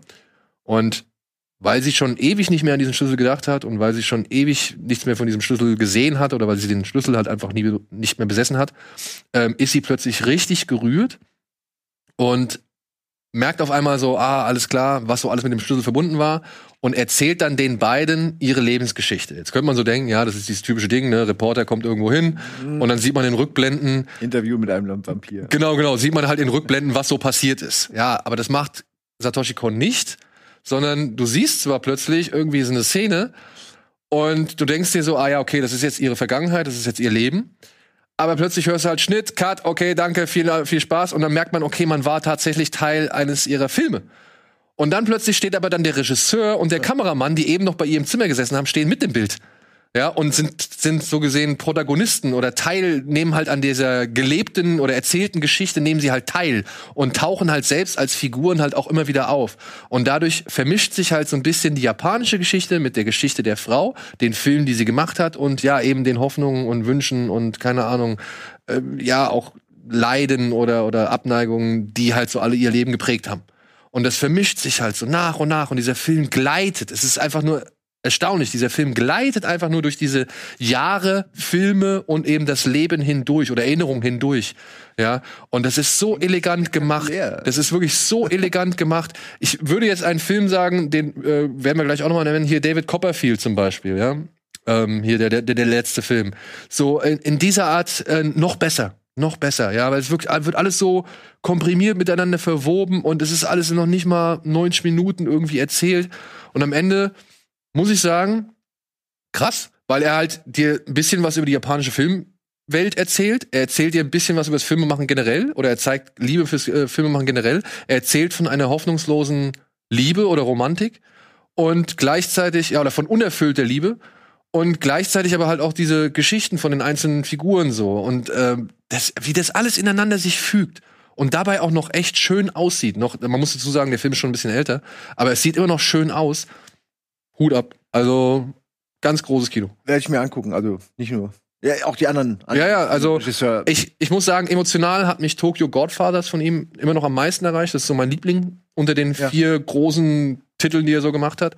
Aber diese Millennium Actress hat mir wieder mal gezeigt, Alter, was das für ein krasser Regisseur oder Drehbuchschreiber oder halt auch, keine Ahnung, Visionär war, der leider ja viel zu früh von uns gegangen ist. Ähm, wenn ich das jetzt richtig habe, hat er sich umgebracht äh, aufgrund von äh, traurigen Umständen. Und ich weiß aber nicht genau, ob. Ja, aber es sind immer diese geplagten äh, kreativen ja. Äh, Geister. Wirklich. Und es ist wirklich, es ist wirklich bedauerlich bei so so einem Output. Ich werde mir jetzt noch diese beiden Serien Paranoia Agent und noch irgendwas werde ich mir jetzt noch angucken, äh, weil ich jetzt wirklich Bock drauf habe zu wissen, was der halt auch im Bereich Serie gemacht hat.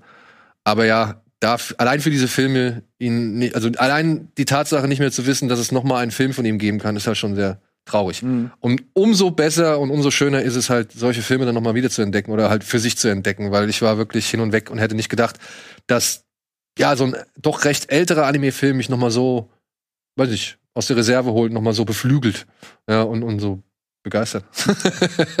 war ein Liebesbrief. Ja, ja, ja. Ey, und dann, und dann muss ich noch ein, eine Sache hinzufügen. Ich habe tatsächlich jetzt schon den erfolgreichsten Film den kommerziell erfolgreichsten Film des letzten Jahres sehen können. Wisst ihr, welcher Film das ist? Das ist doch auch irgendein so asiatischer, glaube ich. Ne? Genau. Es ist ein chinesischer Film Ach, der. namens The 800. Und alter Vater. Ey, ich meine, guck's dir an. Guck es dir an.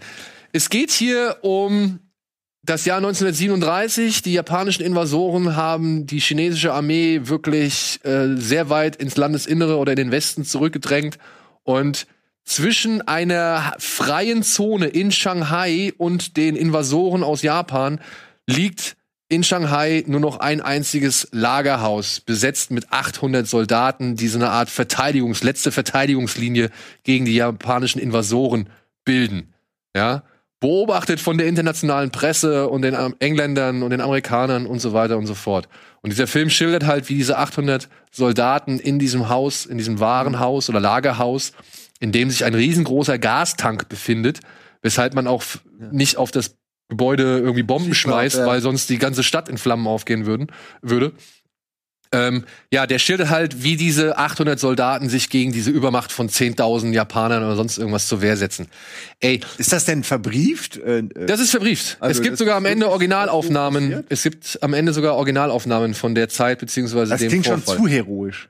Es also ist auch, es ist auch brutal heroisch. Also das muss man halt einfach sagen. Wer ein Problem mit der chinesischen Propaganda und dem chinesischen Pathos hat, der sollte diesen Film unbedingt meiden wie der Teufel des Weihwasser. Aber es weiß man ja vorher, glaube ich, dass wenn man sich das anguckt, was da, wer die Geschichte erzählt. Ey, es ist wirklich so krass, ne? Dann, dann haben sie eine Flagge, haben sie eine Flagge der, der, der, der Republik China bekommen. Das muss man ja dazu sagen. Damals, da ging ja gerade die Gründung der Volksrepublik China ging ja erst los. Das war ja so in der Entstehungsgeschichte, also die Entstehungsphase. Mhm. Und dann, dann kriegen sie die Flagge und dann wollen sie die auf dem Lager auf dem Lagerhaus hissen und dann kommen die japanischen Seros angerauscht und ballern da erstmal alles zusammen und wirklich dann schleppen sie sich ja in im, im halben Dutzend schleppen sie sich von diesen japanischen Seros die Körper komplett zerschossen, schleppen sie sich zu dieser um Fahne, die um die Flagge noch ja, zu halten und während ihre Leibe ah. durchsiebt werden, ja. Nein, die Fahne muss gehalten werden. ich, ich könnte im Kino sitzen, ich müsste einfach oh machen. Ich könnte nicht anders. auf der anderen Seite, auf der anderen Seite muss man fairerweise sagen, wir sind mit Filmen aufgewachsen, die patriotisch weiß, und propagandistisch genauso falsch waren, ja? Oder beziehungsweise Moment, du willst also sagen, Nicolas Cage, der sich Adrenalin spritze gerade in, in, ins Herz und dann so. Nein. Oder kennt ihr oder habt ihr habt ihr noch ah. könnt ihr euch noch erinnern an der Patriot von Roland Emmerich? Oh ja. Mit Mel Gibson. Ja, ja. Oh, wo ja, er mit der Amerika-Flagge auf, auf Jason Isaacs, glaube ich, ist es, zurennt und ihm dann da. Alles, ne? Die, die, seine ganze Armee ist ja im Rückzug, aber er rennt entgegen an die Front mit der Flagge, alter, Ma, alter Mel Gibson, ey. Der, der Typ. Ja. Also, oder, oder, und Jesus. Oder Red, hier die rote Flut, sowohl das Original als auch das Remake, ja, wo irgendwie Korea und Russland in Amerika einfallen. Hast du, hast du da einen davon gesehen? Das Remake mit Chris Hemsworth, ne? Genau, genau. Red Dawn. Ja, genau, Red Dawn. Wo Josh, ja, ja. Äh, Josh, Josh Hutcherson auf dem Dach von diesem einen Gebäude mit dem MG steht. Wolverine! Ich muss aber sagen, der erste, also damals, das war schon irgendwie geil, so die 81er. ja! Aber es war natürlich totaler Schrott. Aber sind wir ehrlich, also zwischen der Propaganda, Boy ja, Boy Soldiers, auch oh, herrlich. oh, egal, okay, weiter. Aber zwischen der Propaganda ja. da und dem Propaganda, der Propaganda der Chinesen, ich weiß nicht, ob man da so wirklich den großen Unterschied oder die große Differenz ziehen kann, so, ja. Diese Flaggennummer hast du, glaube ich, in jedem Land schon mal in irgendeinem Film gehabt. Ja, ich meine, aber ich, ich kann das abstrahieren, ich kann das ausblenden, ja. Ich, für mich ist dieser Film nicht gemacht. Ich weiß, wofür der Film gemacht ist. Der sollte tatsächlich eigentlich 2019 schon in die Kinos kommen was wegen technischer Probleme nicht so ganz geklappt hat. Und wenn man aus China hört technische Probleme, dann das? hat das meistens was mit der KPC, mit der kommunistischen ah, okay. Partei Chinas zu tun, beziehungsweise mit den Sittenwächtern, weil die da nicht damit einverstanden waren, was in diesem Film gezeigt wird. Und bei diesem Film war es wohl dann so, dass da 13 Minuten rausgeschnitten worden sind, weil man macht wohl einen Unterschied. Und da bin ich jetzt nicht so ganz, da konnte ich mich noch nicht so richtig einlesen, aber man macht wohl einen Unterschied zwischen den kommunistischen, also der kommunistischen Partei und damals der Volksrepublik China, China, die unter noch einem anderen äh, Anführer gedient haben. Mhm. Das wird in dem Film auch immer wieder thematisiert, dass es da noch einen anderen General gab, der nicht gleichbedeutend ist mit den Truppen, die in diesem Lagerhaus sind. Und diese anderen, also die, nicht diese Kommunisten, sondern diese Re ersten Republikaner, die sind in China wohl ziemlich verpönt. Oder beziehungsweise im, im, im, im An, in der Ansicht der, der kommunistischen Partei. Und die waren denen noch zu gut dargestellt in ah. dem Film. Und deswegen mussten sie aus diesem Film getilgt werden, damit sie weiterhin als die Deppen oder die Arschlöcher oder die schlechten Menschen dastehen, ja. für die sie die kommunistische Partei hält. Ja gut, das ist halt, ne, das ist halt irgendwie auch, ja. ist ja halt ne, typisch. Okay, aber jetzt mal die ganze Politik beiseite gelassen. das ist darüber hinaus echt beeindruckend. Ja? Also wie sie halt da Shanghai Ich würde den rekonstruieren, auch gern sehen, zu was sie da für Kamerafahrten machen, wie viele Leute sie da ins Gefecht schmeißen, die Härte, die Brutalität. Also es ist kein Film, den man aus politischen Gründen nicht gucken sollte, weil er wahrscheinlich nie, nicht so bedeutend ist. Also man sollte ihn nur das, weil, er von China ist und patriotisch, ist kein Grund, um ihn nicht zu gucken. Das wollte ich sagen. Ja, beziehungsweise sollte man, wenn man halt auf so aufwendige Kriegsfilme irgendwie steht und wenn man das genießen oder wertschätzen kann, was dort gemacht wird, was da für ein Aufwand geleistet wird, dann sollte man sich diesen Film ansehen, ja. Also seit Battleship Island habe ich keinen Film mehr mit derartigen Kulissen gesehen und so einem Aufwand. Und die zeigen sogar halt noch, dass Teile dieses Lagerhauses heute noch in Shanghai stehen. Also ähm, das ist wirklich, also vom Aufwand her beeindruckend. Optik, Sound, wirklich top-notch, top-notch. Und auch für chinesische Verhältnisse sind die CGI-Effekte noch mal eine deutliche Spur besser als noch bei, sag ich mal, vergleichbaren Produktionen der jüngeren Vergangenheit, wie zum Beispiel The Wandering Earth. Der war ja auch schon ganz gut Ja. gemacht, hat 60 Millionen Dollar gekostet, hat 600 Millionen eingespielt. So hier dieser 800 war in China der absolute Kassenschlager und ist halt 2020 der erfolgreichste oder lukrativste Film gewesen. So. Aber kommt jetzt demnächst äh, ähm, am 11. Februar, soweit ich weiß, dann on Demand erstmal. DVD und Blu-ray folgen später. Und wer auf so Bombast-Kino steht und das halt ausblenden kann, was da politisch an Subtext oder also nicht mal an Subtext, sondern es ist halt schon einfach direkt in die Fresse. Ja, aber es ist halt auch ein Film. Also ich denke, Ja. ich gucke diese Filme ja oft auch, ich gucke die ja nicht, um historisch korrekt informiert zu werden. Also sollte man nicht gucken. Und deswegen, Aber wie gesagt, man, Ah. es gibt Vergleichsbilder aus der damaligen Zeit und wenn man halt auch dann so ein bisschen Bescheid weiß, was die kommunistische Partei da für Probleme mit welchen Leuten hat, dann äh, kann man das Mit trotzdem. wem denn nicht? ja, gut, Also bitte. Ja, aber dann kann man das trotzdem irgendwie, kann man das genießen. Also das ist, äh, ich war wirklich beeindruckt. Ich war wirklich beeindruckt. Cool. Ist halt nur ein Brocken, ne? Zweieinhalb Stunden ungefähr. Das war für die 800 sicherlich auch nicht Ja, nee, das eben, eben. Die hatten drei oder vier Tage, die deutlich schlimmer waren. Alter. So, wir gehen kurz in die Werbung und melden uns gleich zurück mit ein paar Streaming-Tipps.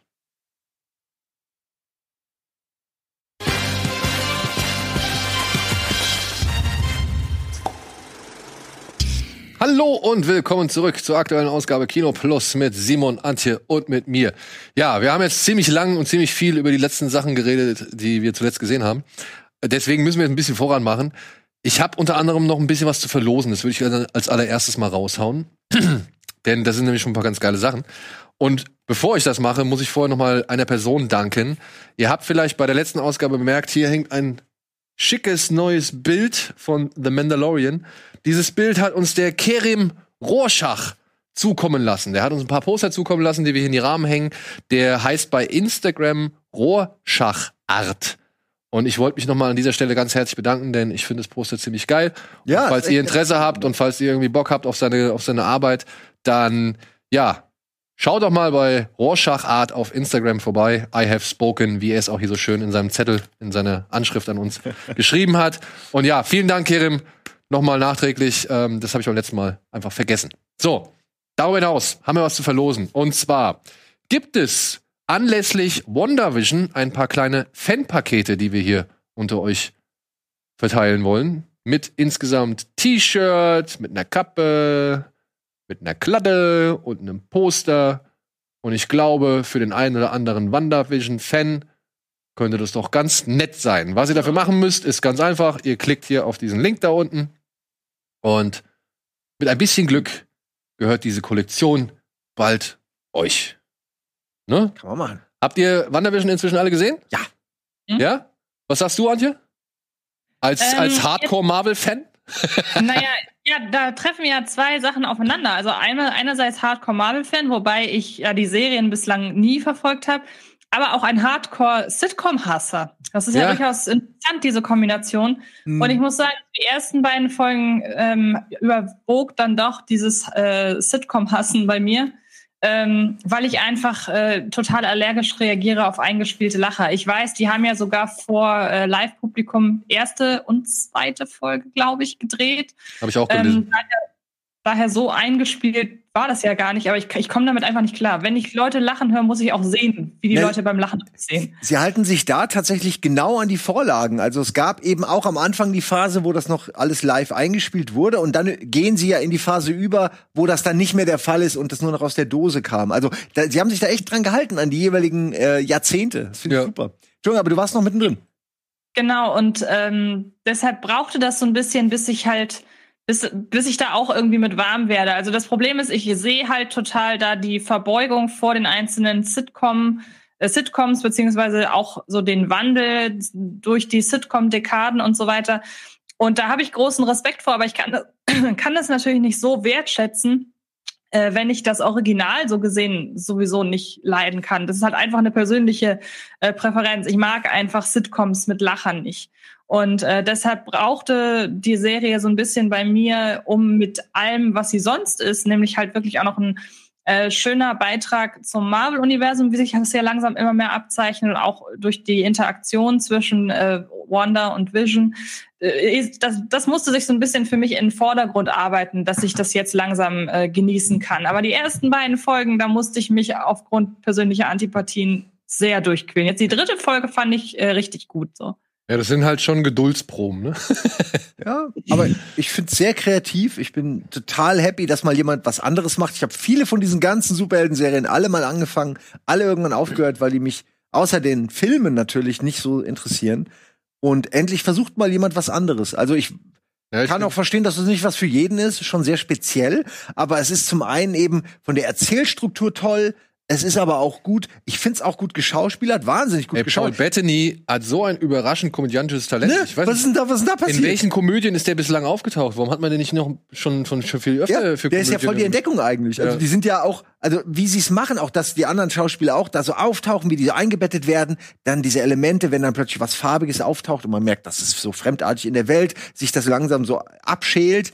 Ähm, Hammer. Also ich bin total. Ja weg. Und ich fand schon, ich fand schon cool, so gewisse kleine Details, die konnte ich dann auch als nicht der allergrößte Marvel-Experte oder Comic-Experte irgendwie dann erkennen. Steckt, ne? Aber da steckt dann, dann schon echt eine Menge ja. drin, ja. Und aber auch, aber auch, und ja, es ist schön und gut, ne? Du hast da den Wizard, diese kleine Wizard-Statue im Vorspann, du hast den Grim Reaper-Helm, der irgendwie zwischen den beiden Stockwerken versteckt ist in dem Vorspann so. Also es sind so ganz kleine Details, die Flasche, äh, die auf, auf Maison de Mépris, die auf House of M anspielt und so. Das sind alles so Sachen, die sind dem, dem Laien nicht so wirklich offensichtlich. Aber ich habe dann auch ein bisschen hier und da was gelesen und so und dann finde ich schon wieder krass, genau, was ich auch gelesen so habe, was dann doch noch für Sachen drin stecken. Aber ich muss sagen, was auch noch mal, was ich auch noch mal hervorheben wollen würde, es gibt in dieser ersten Folge dieses Abendessen mit dem Chef zwischen Wanda, ja, ja. Vision und und der also dann beinahe erstickt. Genau, genau, dann beinahe erstickt. Und da fand ich das so krass, wie sie halt am Anfang erstmal den Bildausschnitt fast immer so auf, ja, Ed Sullivan Show oder Mr. Ed oder Bezaubernde Genie und sowas gelassen haben. Und dann aber, wenn sie am Esstisch sitzen und dann passiert diese Szene, wo der, wo der Chef plötzlich keine Luft mehr kriegt, ja. wie dann plötzlich die Kamera sich ändert und ranfährt und irgendwie das Bild einmal einmal ganz anders auf Man wird aufgezogen wird und dieser Welt und ja, diese Stimmung die plötzlich eine ganz andere ist so ja. Und das fand ich geil. Also das fand ich wirklich geil wo ich gedacht habe okay das kommt jetzt genau zum richtigen Zeitpunkt denn ich stand kurz davor mir zu denken Alter, wie oft wollt ihr jetzt hier noch irgendwelche billigen Gags irgendwie oder Witzchen da reinbauen, die halt mit dem Thema spielen, was hier halt offensichtlich ist so, ja, aber genau dieser Wechsel von Tonlage, aber auch Inszenierung, den fand ich richtig stark. Also das, das waren nur so wirklich drei, vier Einstellungen, die sie da plötzlich geändert haben an diesem Esstisch. Und da habe ich mir gedacht, ah, okay. Man kriegt hier hat jemand, gar nicht mit. Hier hat jemand, ja. genau, hier hat jemand doch irgendwie versucht, jetzt mal es so konsequent durchzuziehen, bis es dann halt wirklich auffällt. Und das fand ich cool. Das fand ich echt cool. Also neben diesen ganzen. Auch, ja? Und wen ich auch super gern noch erwähnen möchte, weil sie irgendwie nie so richtig äh, die Erwähnung findet, neben halt Paul Bethany und äh, Elizabeth Olsen. Ähm, ich finde es großartig, wie sie Catherine Hahn hier gecastet ja. haben als absolut nervige Nachbarin. Ja, weil, ja, Catherine Hahn, weil Catherine Hahn ist eine Schauspielerin, die kann die kann auch, ohne dass ihre Figur nervig angelegt ist, nervig sein. Einfach durch ihre ganze Art und dieses sehr exaltierte Spiel, das sie einfach so hat von Natur aus. Aber hier passt es eben wie die Faust aufs Auge und ich finde das schön, dass sie ist ja dann doch Sie ist jetzt keine von den Schauspielerinnen, wegen der man gezielt ins Kino geht, sondern eher so eine, die ist irgendwie überall immer mal wieder zu sehen, aber jetzt keine, die sich jetzt bei mir so durch irgendeine spezielle Rolle bisher äh, in Erinnerung äh, da gerufen hat. Und ich glaube, hier ist es, könnte so vielleicht jetzt ihr Durchbruch bei der breiten Masse sein, könnte ich mir vorstellen, wenn sie den überhaupt noch benötigt. Aber wie gesagt, ich kenne ich kenn sie halt. Ich habe jetzt keine prägnante Hauptrolle irgendwie von ihr im Kopf. Ich kenne sie jetzt vor allem aus Nebenrollen. So, ich weiß nicht, wie das bei ja, Also ich kenne sie, ich kenne sie eigentlich auch überwiegend aus Nebenrollen. Aber was ich schon bei ihr festgestellt habe, Kerstin Hahn ist eben, weil sie nur in so Nebenrollen ist und weil sie nicht irgendwie so der große Star ist, der ja, wie du schon sagst, Leute ins Kino zieht, hat die eine sehr große Bandbreite meiner Ansicht nach. Weil du die halt in schon so vielen verschiedenen Figuren oder mhm. Figurenrollen und eben kleineren Positionen gesehen hast, kann die sehr viel ausspielen, meiner Ansicht. Und ich finde bisher, wenn sie irgendwo für irgendwas Bestimmtes eingesetzt worden ist, dann hat sie das auch immer, sag ich mal, genau der Aufgabe gesehen oder entsprechend erfüllt. Mhm. Und da ist es, glaube ich, von Vorteil, wenn du so eher ja, so ein Gesicht aus der zweiten Reihe bist, dass man nicht immer so auf Anhieb präsent hat mit direkt irgendwelchen großen Filmtiteln oder Serien oder sonst irgendwas. Und die ist Comedy, die kann Comedy wundervoll, die kann aber auch creepy irgendwie schon echt ganz gut. Ja, ja. gut besetzt dadurch, weil ja. beides verlangt auch. Und, und dann aber kann sie auch eine ganz normale Hausfrau oder sonst irgendwas spielen. Also, nicht, oder eine ganz normale Persönlichkeit, eine ruhige Persönlichkeit, sonst irgendwas spielen. Ähm, ich finde, da ist Catherine Hahn eine echt ganz gute Allzweckwaffe, um es so zu sagen. Ja. Aber ja, die ist halt genauso wie hier James Cromwell. Das ist dieser große Mann, der bei Schweinchen namens Babe den, den Bauern gespielt hat, falls ihr euch nicht. Oder LA Confidential, hast du LA Confidential gesehen? Ja, aber äh, ja. Da ist er der große Polizeichief, der Hagere. Ja, Diese, okay. Den kennst du. Ja, sicherlich. Aber ich, vielleicht kann die Regie mal nachher ein Bild von ihm zeigen. Ah, ja. Ich äh, kenne so viele Schauspieler. Ja, aber James, ich kann nicht gucken. aber wenn du den siehst, du weißt sofort, wer er ist. Okay. Hast du den Adam Sandler-Film, wo sie im Knast Football spielen, gesehen? Jetzt willst du mich jetzt hier vorführen? Nein, ich frag doch ja, nur, ich versuche dir nur ein Bild in den Kopf zu rufen. Schauspieler sicherlich, aber ich kenne nicht die Namen. Wir werden nachher ja. auch noch mal auf einen Aber der Leute, auch, ich, ich meine, der wurde halt immer wieder abonniert auf diese, weiß ich nicht. Ja, aber dann sage ich jetzt einfach mal, ja klar kenne ich den. Ja, den kennst du auch. Weiß genau, wie du meinst. So, jetzt zeige ich ein Bild. Ich hätte es auch so. Okay, komm, zeig's den Leuten auch. Die wollen. Ach, der! ja, okay. Den kenne ich aber. Äh, ja. Ja, aber wie soll man den beschreiben? Der sieht ein bisschen Großhager. Ja, als hättest du so. Immer seriös. So, als hättest du so ein Skelett mit. Jetzt mit, haben wir hier nur die mit alten. weichem Leder bespannt. Ja. also, aber ein sehr attraktives Skelett. Ja, genau. Äh, hier. Kann man das mal größer? Krieg ich das größer hin? Ich will das aber auch wissen. Jetzt will ich wissen, ja. ja. Scheiß drauf. Machen wir nachher. So. Warte mal, aber ist der nicht, spielt er nicht auch ein Timeless? Nee, äh, doch, der hat den Timeless, hat er den, hat er den Piloten gespielt. Siehste. Den zweiten. Siehste. Ha, kenn ich mich aus. Das ist ein Guilty Pleasure von mir, Timeless, wo sie immer Zeit reisen, in, zu berühmten Momenten. Timeless, äh, Zeit. Ja. Der Böse entkommt mit einer Zeitmaschine und verändert immer Sachen und die müssen hinterher reisen Passt. und müssen die Sachen verändern, verändern. ja, gut. Ja, auf jeden Fall sind es diese, diese Schauspieler, die halt nie so, du, du siehst sie, ah, den habe ich schon 10.000 Mal gesehen, weißt ihren Namen nicht. Du, aber, aber dementsprechend funktionieren sie halt auch in diesen 10.000 Rollen, weil die sie halt glaubwürdig ihre Rolle verkörpert haben, so, ja? Oder im Dienste der Sache. Sie gehen so ein bisschen, äh, sie gehen hinter ihrer Rolle, verschwinden sie. Ja. Was ja dann auch sehr gute Schauspieler auch können, ne? Problemlos. Aber du freust dich natürlich. So, ja. jetzt müssen wir uns mal wieder ranmachen. Wieder bei allen, ne? So, Freunde, ich habe noch was richtig Geiles. Ich habe hier noch was richtig Geiles. Wir verlosen zusammen mit Koch. Vielen Dank an dieser Stelle. Zwei Limited Collectors oder Special Box Editionen von Dawn of the Dead. Wo sind die? Wo sind die? Ja. die sind noch im Lager, die schicken, lass mir zuschicken. Ah. Also, ich habe leider, ich habe leider mein Ansichtsexemplar vergessen. Alvin, hast du ein Bild hier zufällig? Bitte, bitte, bitte sag mir, dass du ein Bild davon da hast. Leider nicht. Oh, pass auf. Können wir das äh, vielleicht später nochmal aufgreifen? Dann, dann würde ich jetzt einfach im Programm weitermachen und wir suchen noch ein Bild und dann, äh, ich würde es nämlich schon einmal gern zeigen. Ja? Cool. Geil. So, weiter also mit anderen Worten, Alvin muss es jetzt raussuchen, oder? Nur das Bild, ja, aber er hatte mir gestern schon einen Link geschickt. Er hatte mir gestern schon einen Link geschickt, hat gemeint, ist das die? Und ich dachte, jetzt hat er vielleicht schon einen Link und ich wollte heute eigentlich diese Kiste mitbringen und ich habe sie vergessen. Es tut mir leid. Hast du auf Ebay vergessen, ne?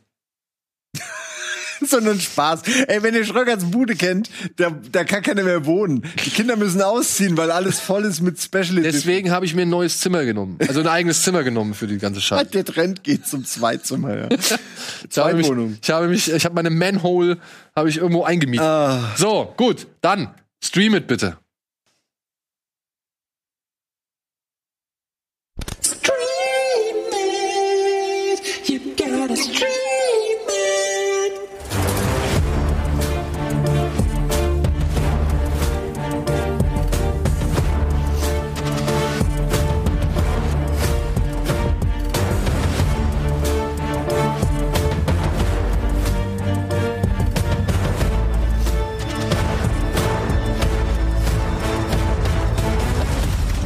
Gehört hier einfach zum Leben dazu.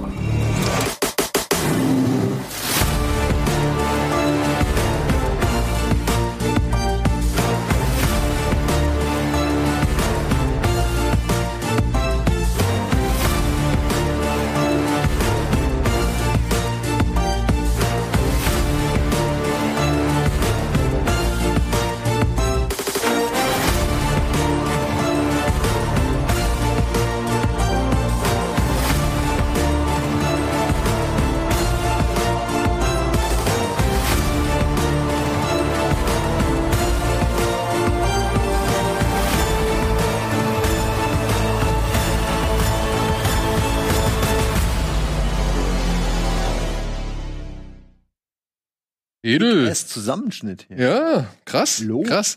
Ja, wir haben mal ein bisschen wieder zusammengesucht, was so diese Woche neu erscheint, neu irgendwo rauskommt und erhältlich ist. Und da haben wir hoffentlich ein ganz nettes Angebot für euch. Unter anderem kommen raus ähm, On Demand. Ja, also die muss man dann bezahlen, aber die kann man dann bei Amazon, iTunes oder sonst irgendwas kaufen. Da sind sie alle erhältlich. David Copperfield, einmal Reichtum und zurück. Das ist eine neue Adaption des Jahrhundertromans von Charles Dickens von einem Herrn namens Iannucci. Der hat unter anderem zuvor Death of Stalin Geht gemacht. nicht um David Copperfield Jo. in dem Ding. Es geht nicht um den Zauberer David Copperfield. Fuck. Ich habe wirklich gedacht, nee, den gucke ich mir nicht an. Was will ich mit, warum ist David Copperfield wieder arm, habe ich mir gedacht. Was hat der denn gemacht, dass er sein Geld weg hat? Das war mein Gedanke. Ja, ich bin sicher nicht der Einzige. Du, ich auch. Ich habe beim ersten Mal, als ich den Titel gelesen habe, wie, da geht's um den Zauberer? Und alle so, bist du bescheuert, Alter, das ist der, der, der Roman. Und Ja, dann- tut mir ja leid, aber ich find's doch sinnvoll, ähm, dass, dass offensichtlich das mal geklärt wird. hier. Ja, genau. Armando Iannucci, der hat vorher Death of Stalin gemacht oder auch Kabinett außer Kontrolle heißt er hier in Deutschland. In the Loop heißt der im Original. Äh, schöne Filme. Düstere Filme oder schwarzhumorige Filme, das ist dieser Film hier nicht. Hier wird halt, wie gesagt, die Lebensgeschichte des David Copperfield gezeigt, der sich äh, von ja, aus ärmsten Fabrikverhältnissen äh, hocharbeitet und dabei jede Menge skurrile Leute kennenlernt. Wir haben schon öfter über diesen Film gesprochen, unter anderem in Folge 317, falls ihr nachlesen wollt. Aber ich glaube, Antje und ich sind uns einig, das ist ein schöner, ein, ein farbenprächtiger, ein verspielter und ein wohlfühliger Film. Ja, auf jeden Fall. Also es ist ein bisschen, ich vergleiche den Film mal so gerne mit Zirkus, weil halt wirklich in jeder Szene, an jeder Ecke, in jedem Bild irgendwas passiert mit kreativen Szenenübergängen und ähm, einfach, dieser Film hat einfach eine unbändige äh, Kreativität. Und äh, das, das finde ich toll, eine tolle Energie und äh, war auch mit einer meiner Lieblingsfilme aus dem letzten Jahr. Ich fand das, ich finde den ganz, ganz toll. Genau. Ab dem 28.01. erhältlich. Vielleicht für den einen oder anderen ja ein empfehlenswerter Tipp. Ebenfalls empfehlenswert, aber alles andere als äh, gute Laune ist ein Film namens Niemals selten, manchmal immer. Darin geht es um ein junges Mädchen namens Orton, die ist ungewollt schwanger geworden. Und weil sie in ihrem eigenen oder in ihrer eigenen Stadt nicht abtreiben darf, beziehungsweise das nur in Begleitung der Erwachsenen, der Eltern Ah. machen darf, muss sie jetzt mit ihrer, fährt sie jetzt zusammen mit ihrer Cousine, ist es, glaube ich, oder? Cousine oder beste Freundin? Ja, irgendwas. Auf jeden Fall irgendwas familiäres, Ja. glaube ich. ähm, fährt sie nach New York, um dort eine Abtreibung zu vollziehen. Haben wir in Folge 318 besprochen. Startet jetzt auch am 29.01. on demand und ist meiner Ansicht nach einer der besten Filme des letzten Jahres. Ja, ich habe den, schön, ne? ich hab den wirklich sehr gerne geguckt, auch obwohl es ein bitteres Thema ist. Aber eben hat's mich zum Denken angeregt, sowohl als Mensch als auch als Vater. Ich fand es war sehr gut gespielt. Äh, man kann den Film hier und da ein paar Kritikpunkte anbringen. Aber alles in allem finde ich ihn in der Aussage oder in, der, in dem Gezeigten einfach äh, zu gut oder zu wichtig oder zu interessant, um wirklich hart mit ihm ins Gericht zu gehen. Ich glaube, du bist da ein bisschen strenger, glaube ich, ne?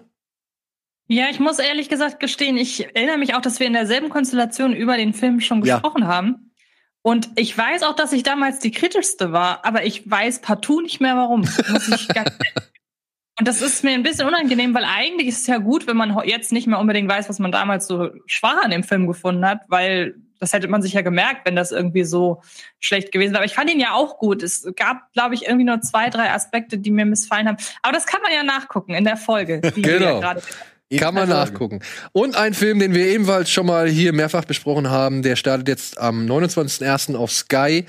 Äh, in Folge 299 haben wir schon über ihn ausgiebig gesprochen. Er heißt The Hunt und handelt von ein paar reichen, liberalen Menschen, die Jagd auf, ja, nicht ganz so einfache, äh, nicht ganz so, Trolle. ja, ja, genau, auf so eher die Make America Great Again äh, Menschen Jagd macht. Kann man so sagen, oder? Auf jeden Fall. Ich finde, der, also ich habe den gestern auch noch gesehen und mich hat er total überrascht. Ich dachte so, okay, es ist so ein typischer halt The Hunt, Menschen werden gejagt, irgendwie wird einer überleben, vielleicht schafft das auch Rambo-artig, da, den Spieß rumzudrehen, aber dann ist der Film irgendwie doch was ganz anderes. Und was ich toll finde, ich weiß natürlich auch nicht, wie viel soll man eigentlich spoilern, das ist eine schwierige Situation bei dem Film. Aber es geht um Jagen und gejagt werden. Und das Schöne ist, dass der Jäger halt einfach äh, dass der Gejagte zum Jäger wird, äh, was für mich total unglaubwürdig ist, so wie es erzählt wird. Aber ich akzeptiere es total. Für mich ist das so wie so ein ähm, wie so ein Pulp, so ein Pulp-Film. So wirklich, das ist einfach mega derbe, mega dreckig, mega unrealistisch, aber so geil. Man sitzt dabei und denkt, ja! Und das, obwohl man eigentlich jemandem, der ja potenziell in die Alt-Right-Ecke gestellt wird, gerade zujubelt. Aber in dem Kontext ist diese Geschichte eigentlich völlig egal. Also Und- wer wo ist so. Und man muss ja sagen, auch wenn man über diesen Film vortrefflich streiten kann und verschiedene Ansichten haben kann, ich finde schon, er entlarvt halt auch so ein paar Positionen der Gegenseite oder Mit der Seite, zu der ja. man sich selbst vielleicht zugehörig fühlt. Und, Und und diese Seitenzugehörigkeit ist ja eigentlich schon das Problem. ist schon das Problem, Ja. genau. Und es ist egal, ob du Gewalt im Namen des Guten oder im Namen des Bösen anwendest. es ist Gewalt und die ist generell scheiße. aber es ist so lustig, wenn sie da zum einen äh, den Mord von irgendwem planen, aber dann über Gender Equality reden oder Misgendering oder Mansplaining und du denkst die ganze es ist irgendwie so Ey, und das Ganze wird dann passt nicht in dieselbe Person, Ja. aber sie tun sie ziehen es einfach durch. Und das Ganze wird wirklich kongenial noch getragen, meiner Ansicht nach, von Betty Gilpin, heißt sie so? Ja, Wer die ist das? Die, die ist ja fantastisch. Aus Glow.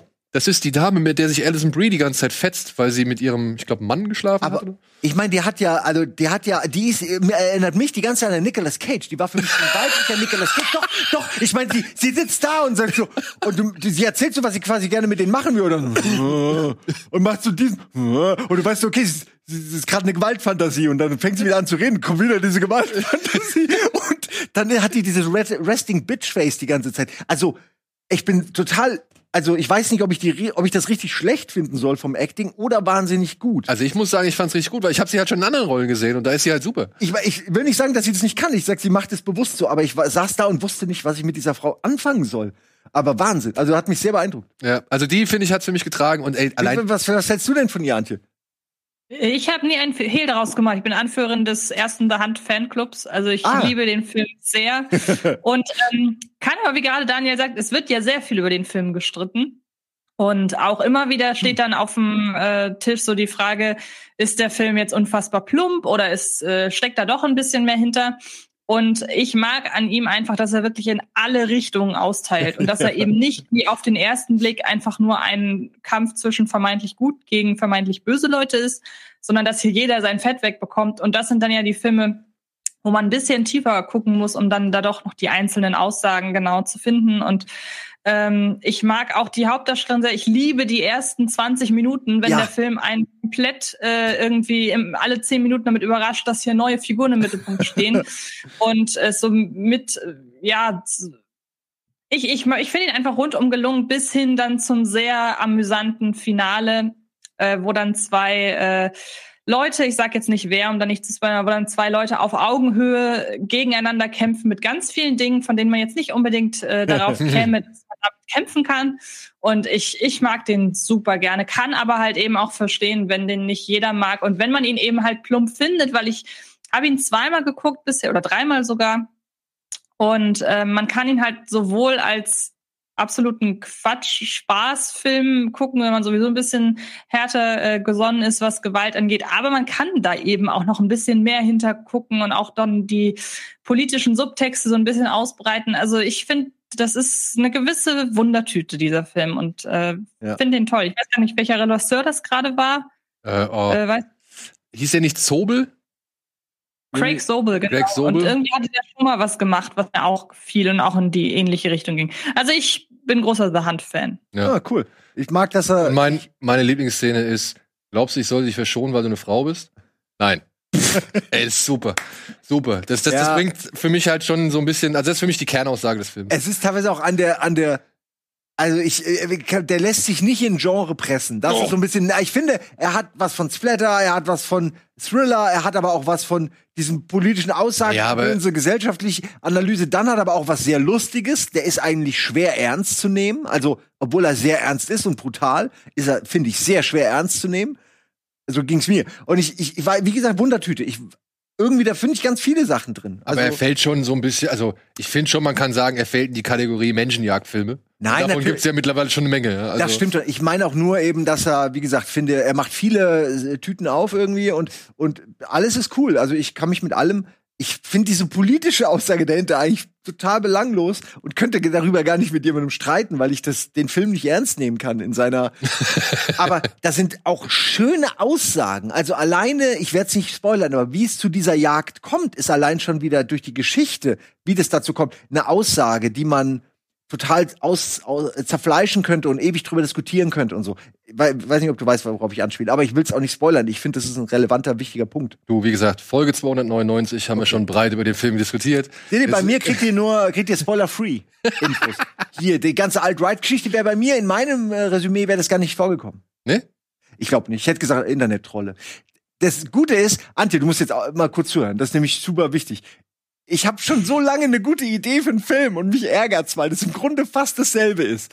Ist aber, ich kann es erzählen, weil ist nicht dasselbe wie im Film. Und zwar wollte ich, dass irgendwelche reichen Leute, ist ja egal wie, die müssen sich's leisten können. Die nehmen Internet-Trolle, 100, packen sie in, in Flugzeug und lassen sie wie in Battle Royale, wie in, wie in äh, PUBG, über der Insel mit vielen Waffen und einfach abwerfen. Also du machst quasi PUBG mit Internet-Trollen und die landen da, wissen nicht, die Hälfte von denen wissen nicht mal, dass sie ihren Fallschirm, die fallen schon direkt runter, die andere Hälfte überleben und müssen dann ums Überleben kämpfen. Und die, und die anderen, die sonst immer von den, von den Trollen geärgert werden, sitzen dann zu Hause an den Bildschirm und gucken sich das an. Ist noch nicht ganz fertig, die Idee. Aber wer sagt, das ist ein Troll und wer nicht? Das, das ist natürlich, das ist dann was für Das ist das Fiese, das ist das Denkpotenzial. Ja, ja, okay, okay, äh, ja. Da habe ich auch keine Ahnung zu. Okay. ist mir auch egal. Ich finde aber die Idee geil, dass du aufwachst und aus dem Flugzeug gekickt wirst, weil du irgendwann mal auf Twitter was Böses geschrieben hast. Ich finde die Idee immer noch total geil. Dann wäre Tino Hahn auch in diesem Flugzeug. Das muss aber Weil auch Hahn aus- entscheiden. Der wurde auch aus Twitter gekickt. Echt? Ja. Mein Gott, ich will gar nicht wissen, warum. Ich will nichts damit zu tun haben. Gut. Wir wollen jetzt einmal kurz in die Werbung gehen und melden uns gleich zurück mit ein paar weiteren Streaming-Tipps. Von Twitter gekickt, echt?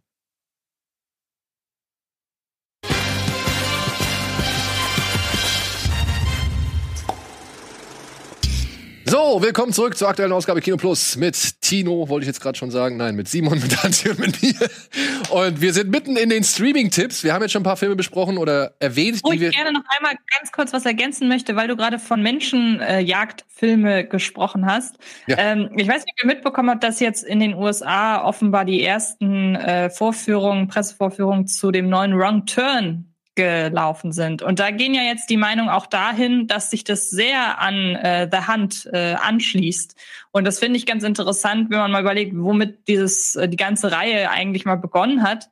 Das soll jetzt wohl komplett äh, gekickt worden sein und das hat jetzt wohl auch so ein The Hand Geschmäckle. Deshalb bin ich jetzt plötzlich wieder sehr gespannt auf dieses Remake, das mich vorher überhaupt oder weiß nicht Remake, Reboot, äh, was auch immer das wird. Ähm, und vorher hat mich das überhaupt nicht interessiert, aber jetzt, wo ich weiß, dass da wohl viel The Hand Anleihen existieren, bin ich doch gespannt, wie es damit, äh, was es damit auf sich hat. Ja, ich hatte auch schon sowas gelesen, wie von wegen, ist es noch Wrong Turn? So, Mhm. also als, als Konsens. Und ähm, ich war Als eigentlich. wären zwei verschiedene Filme, oder? Weil Wrong Turn ja eigentlich eher Ja, ja, Wrong Turn, basiert. naja, Wrong Turn ging um ein paar Inzucht, Inzucht-Hillbillies im Wald, Kannibalen, Inzucht-Hillbilly-Kannibalen, kann man so sagen, ähm, die halt, ja, ein paar Jugendliche, die sich verfahren haben, in die Finger kriegen Genau. und dann halt schlimme Dinge mit ihnen anstellen. Oder halt auch schlimme Dinge mit sich selbst anstellen, wenn man den zweiten Teil kennt. Gut, ich habe irgendwann den Überblick verloren, ja, und habe dann gesagt, okay, ich brauche jetzt Teil 8 nicht mehr gucken, so oder oder 7, 5, 6, was weiß ich, weil es dann irgendwann Genau auch das immer Original und das reicht auch. weil es auch wirklich irgendwann immer nur das gleiche war. Das ist so eine Serie, die hat halt wirklich nicht nochmal Die haben nicht wie Chucky Genau. was Neues gefunden. die haben nicht nochmal irgendwie den, den richtigen Dreh rausgekriegt. Ja, aber die Familie könnte doch umziehen oder im All, im All arbeiten. Oder man könnte sich in der Stadt verfahren. ja. Gut, ähm, ich habe jetzt halt nur Interesse gehabt zu sehen, okay, jetzt hatten sie schon so viele Filme, was wollen sie jetzt nochmal neu machen? Aber jetzt bin ich natürlich auch nochmal interessiert, äh, weil ich jetzt halt so ein paar Pressestimmen gelesen hatte, ähm, dass das ja vielleicht doch ganz interessant sein könnte. Mal gucken. Ich habe keine großen Ich Hoffnungen. finde es schön zu sehen, wie sich Geschichtenschreiber und Hollywood generell an diesem Thema toxische Internet-Community so ein bisschen jetzt anfängt abzuarbeiten. Also das, das gab es vorher nicht so dieses, das Thema. Äh, finde ich sehr interessant. Also Naja, ich weil gespannt, wie sich man das muss aber auch vielleicht ein bisschen dann, also ich habe da schon Verständnis oder ich kann es schon nachvollziehen, weil man muss ja auch mal sagen, dass die Internetkultur eine die Beurteilung eines Films oder von Filmen und Serien ja in ganz andere Bahnen gelenkt hat und ähm, es wird ja jetzt halt schon schneller mal fair als beurteilt, ja oder man trennt nicht mehr zwischen Beurteilung und Verurteilung. Ja. So, ja? Also das ist halt was schneller kommt. und ich denke mal, da sind jetzt inzwischen genug Filmemacher am Start, die halt genug davon mitbekommen haben und versuchen sich entweder dagegen zu wehren oder halt irgendwie sich dafür zu rächen. Und äh, ja, also ich, ich finde es nachvollziehbar. Ob es sein muss, steht auf einem anderen Blatt. Wissen wir nicht. Aber das kommt ja, da haben wir ja über einen anderen Film gesprochen, der demnächst kommt. Ähm, da wird es auch nochmal Thema sein, den werden wir ja auch thematisieren. so, das aber an anderer Stelle. Jetzt machen wir erstmal schnell weiter. Was war noch? Ein Film, den wir auch schon mal besprochen haben in Folge 316 heißt The Outpost. Überleben ist alles. Und basiert auf einer wahren Geschichte, ist von Regisseur Rod Lurie, der lange Zeit in der Versenkung verschwunden war, nachdem er schon mal versucht hatte, ein Remake von Wer Gewalt seht zu inszenieren, beziehungsweise auf den Markt zu bringen. Das ist klang, sang- und klanglos untergegangen. Dann hat man nichts von ihm gehört und jetzt hat er sich eines Tatsachenberichts angenommen. Es geht um einen ja, Außenposten der Amerikaner in Afghanistan, die da irgendwie als Schnittstelle fungieren soll zwischen eben den Amerikanern und der afghanischen Bevölkerung und gleichzeitig die afghanische Bevölkerung und halt auch sich selbst vor den Taliban zu schützen. Mhm. Das Problem an dieser Geschichte ist, dieser Außenposten befindet sich halt ganz am Boden eines Tales und ist von ungefähr allen Ort. Seiten von hohen Bergen umgeben. Das heißt, die hocken da wie auf dem Präsentierteller und werden halt auch regelmäßig von den Taliban halt von den Bergen aus beschossen. Und das Ganze ergibt dann halt so ein Boots to the Ground, ja, Kriegsfilm, der auch nicht frei von Pathos ist, aber eben gerade, weil er halt stets die Perspektive beim Fußsoldaten hat, hat er mir doch ganz gut gefallen.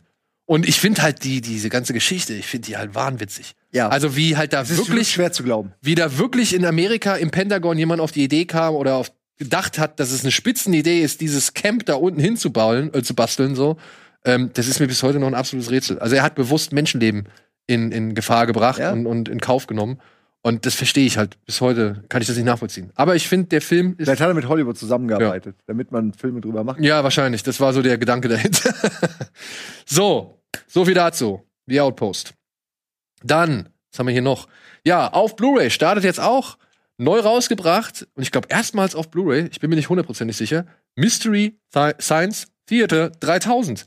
Ein Film, der ja euch, sag ich mal, schon sehr stark geprägt hat, oder? Ach, du meinst jetzt äh, euch mit, also Rocket Beans und Genau. so. Ich muss ehrlich sagen, ich glaube, wir alle kennen nur die Memes und die Ausschnitte und haben nie wirklich so einen ganzen Film mal gesehen. Ja. Äh, obwohl ich natürlich, also dieses, man guckt sich zusammen Trashfilme an und, und labert darüber, das ist ja, das macht man ja. Ähm, aber ich habe, glaube ich, habe Mystery Science Theater außer die Ausschnitte nie gesehen. Okay. Ja, aber Ich weiß, da sitzt das Alien und der Roboter und die reden so, aber ich kenne dann, ich meine, ich, ich, es gibt ja so viele YouTube-Videos, wo dasselbe passiert, nur ohne diesen Mystery Science-Kram. Und die gucke ich mir dann doch eher an. Ja, aber hier ist es halt, wie gesagt, das Original. Es geht gerade mal 70 Minuten. Es geht um Welcher einen. Film? Metaluna 4 antwortet nicht. Ich glaube, davon habe ich sogar schon gehört, von dem Film, meine ich. Ja, ja, ja, ja also Gregor hat den schon ein paar Mal thematisiert und so. Also es, man muss sich vorstellen, es, es ist ein Raumschiff, das fliegt durchs All. Es wird befehligt von einem Wissenschaftler namens Forrester, glaube ich, und der plant, die Welt zu vernichten mit schlechten Filmen. Und als Versuchskaninchen hat er halt einen Menschen da, der sitzt dann halt die ganze Zeit in diesem bordeigenen Kino zusammen mit einem Alien oder mit zwei Robotern und die gucken sich halt jetzt in diesem Fall Metaluna 4 antwortet nicht an und kommentieren das Ganze. Okay. Es ist quasi ein Audioflick oder Telekollektiv in der, aus der grauen Vorzeit, gesprochen von Oliver, Korit, äh, Oliver Kalkofe und Herrn Welke. Die haben damals das Synchronbuch äh, und, und alles Mögliche dazu gemacht und synchronisieren das halt auch. Kann man vielleicht auch noch mal im Hörspielplatz nach Podcast nachhören mit Oliver Kalkofe, der erzählt auch noch mal kurz davon. Ist jetzt auf Blu-ray erhältlich ab dem 29.01. Cool. Fand ich eine nette Erwähnung. So, dann, Antje. Ab dem 25.01. gibt es Pitch Perfect auf Amazon zum Streamen. Warum ist das ein toller Welch- Film? Welche denn? Alle drei? Ich glaube, ich glaube, ich glaube, eins und zwei habe ich auf jeden Fall gesehen. Warte mal, ich gucke noch mal eben schnell nach. Weil im Trailer war, glaube ich, nur Teil 2 drin. Also in dem Zusammenschnitt gerade. Ja, nee, ich meine, es gibt Teil eins und zwei sind äh, jetzt auf Amazon gestartet. Also auch tatsächlich die besseren beiden, weil der dritte ist, fällt dann leider äh, hinten runter. Es ist, ja, es ist, glaube ich, so, äh, da darf man, glaube ich, so ein bisschen in die Genderkiste greifen, denke ich mal, weil es ist halt hier, es geht um eine Gruppe von A cappella-Sängerinnen an einer, nee, ist es Highschool oder College? Weiß ich gerade gar nicht mehr. Auf jeden Fall an irgendeiner schulischen Einrichtung. Und dann kommt Anna Kendrick als äh, Neuankömmling dazu wird so ein bisschen in die Gruppe hineingedrängt, weil eine der Sängerinnen feststellt, dass Anna Kendrick sehr, sehr gut singen kann. Und ja, dann handelt der Film einfach nur davon, wie sie versuchen, als A cappella-Gruppe endlich ernst genommen zu werden. Und im äh, zweiten Teil geht's dann darum, dass sie nach Kopenhagen fahren, weil da die offizielle Weltmeisterschaft im A cappella stattfindet. Also man kann sich ungefähr vorstellen, in was, dass der Film schon so seine eigene Welt aufbaut. Dann haben wir auch immer wieder den so eine Art Off-Kommentar von äh, Elizabeth Banks unter anderem und dann ist noch ein anderer Schauspieler dabei, weiß ich leider gerade nicht, die das Ganze sehr zynisch auf einer Metaebene kommentieren. Und dann haben wir im Grunde alles, was ich irgendwie an Film mag. Wir haben gute Musik, wir haben sympathische Figuren, wir haben so eine gewisse Form von Meta-Humor die ganze Zeit, wo sich, wo man halt merkt, die Figuren im Film sind sich teilweise bewusst, wie absurd das alles gerade ist.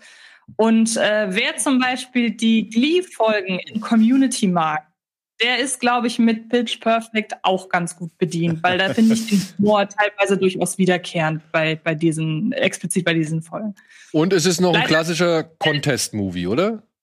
Genau, ja. Leider ist der dritte Teil, fällt ein bisschen ab, wobei ich habe ihn vor einer Weile tatsächlich noch mal gesehen und äh, wusste ja, dass mich jetzt nicht so was erwartet wie Teil 1 und 2.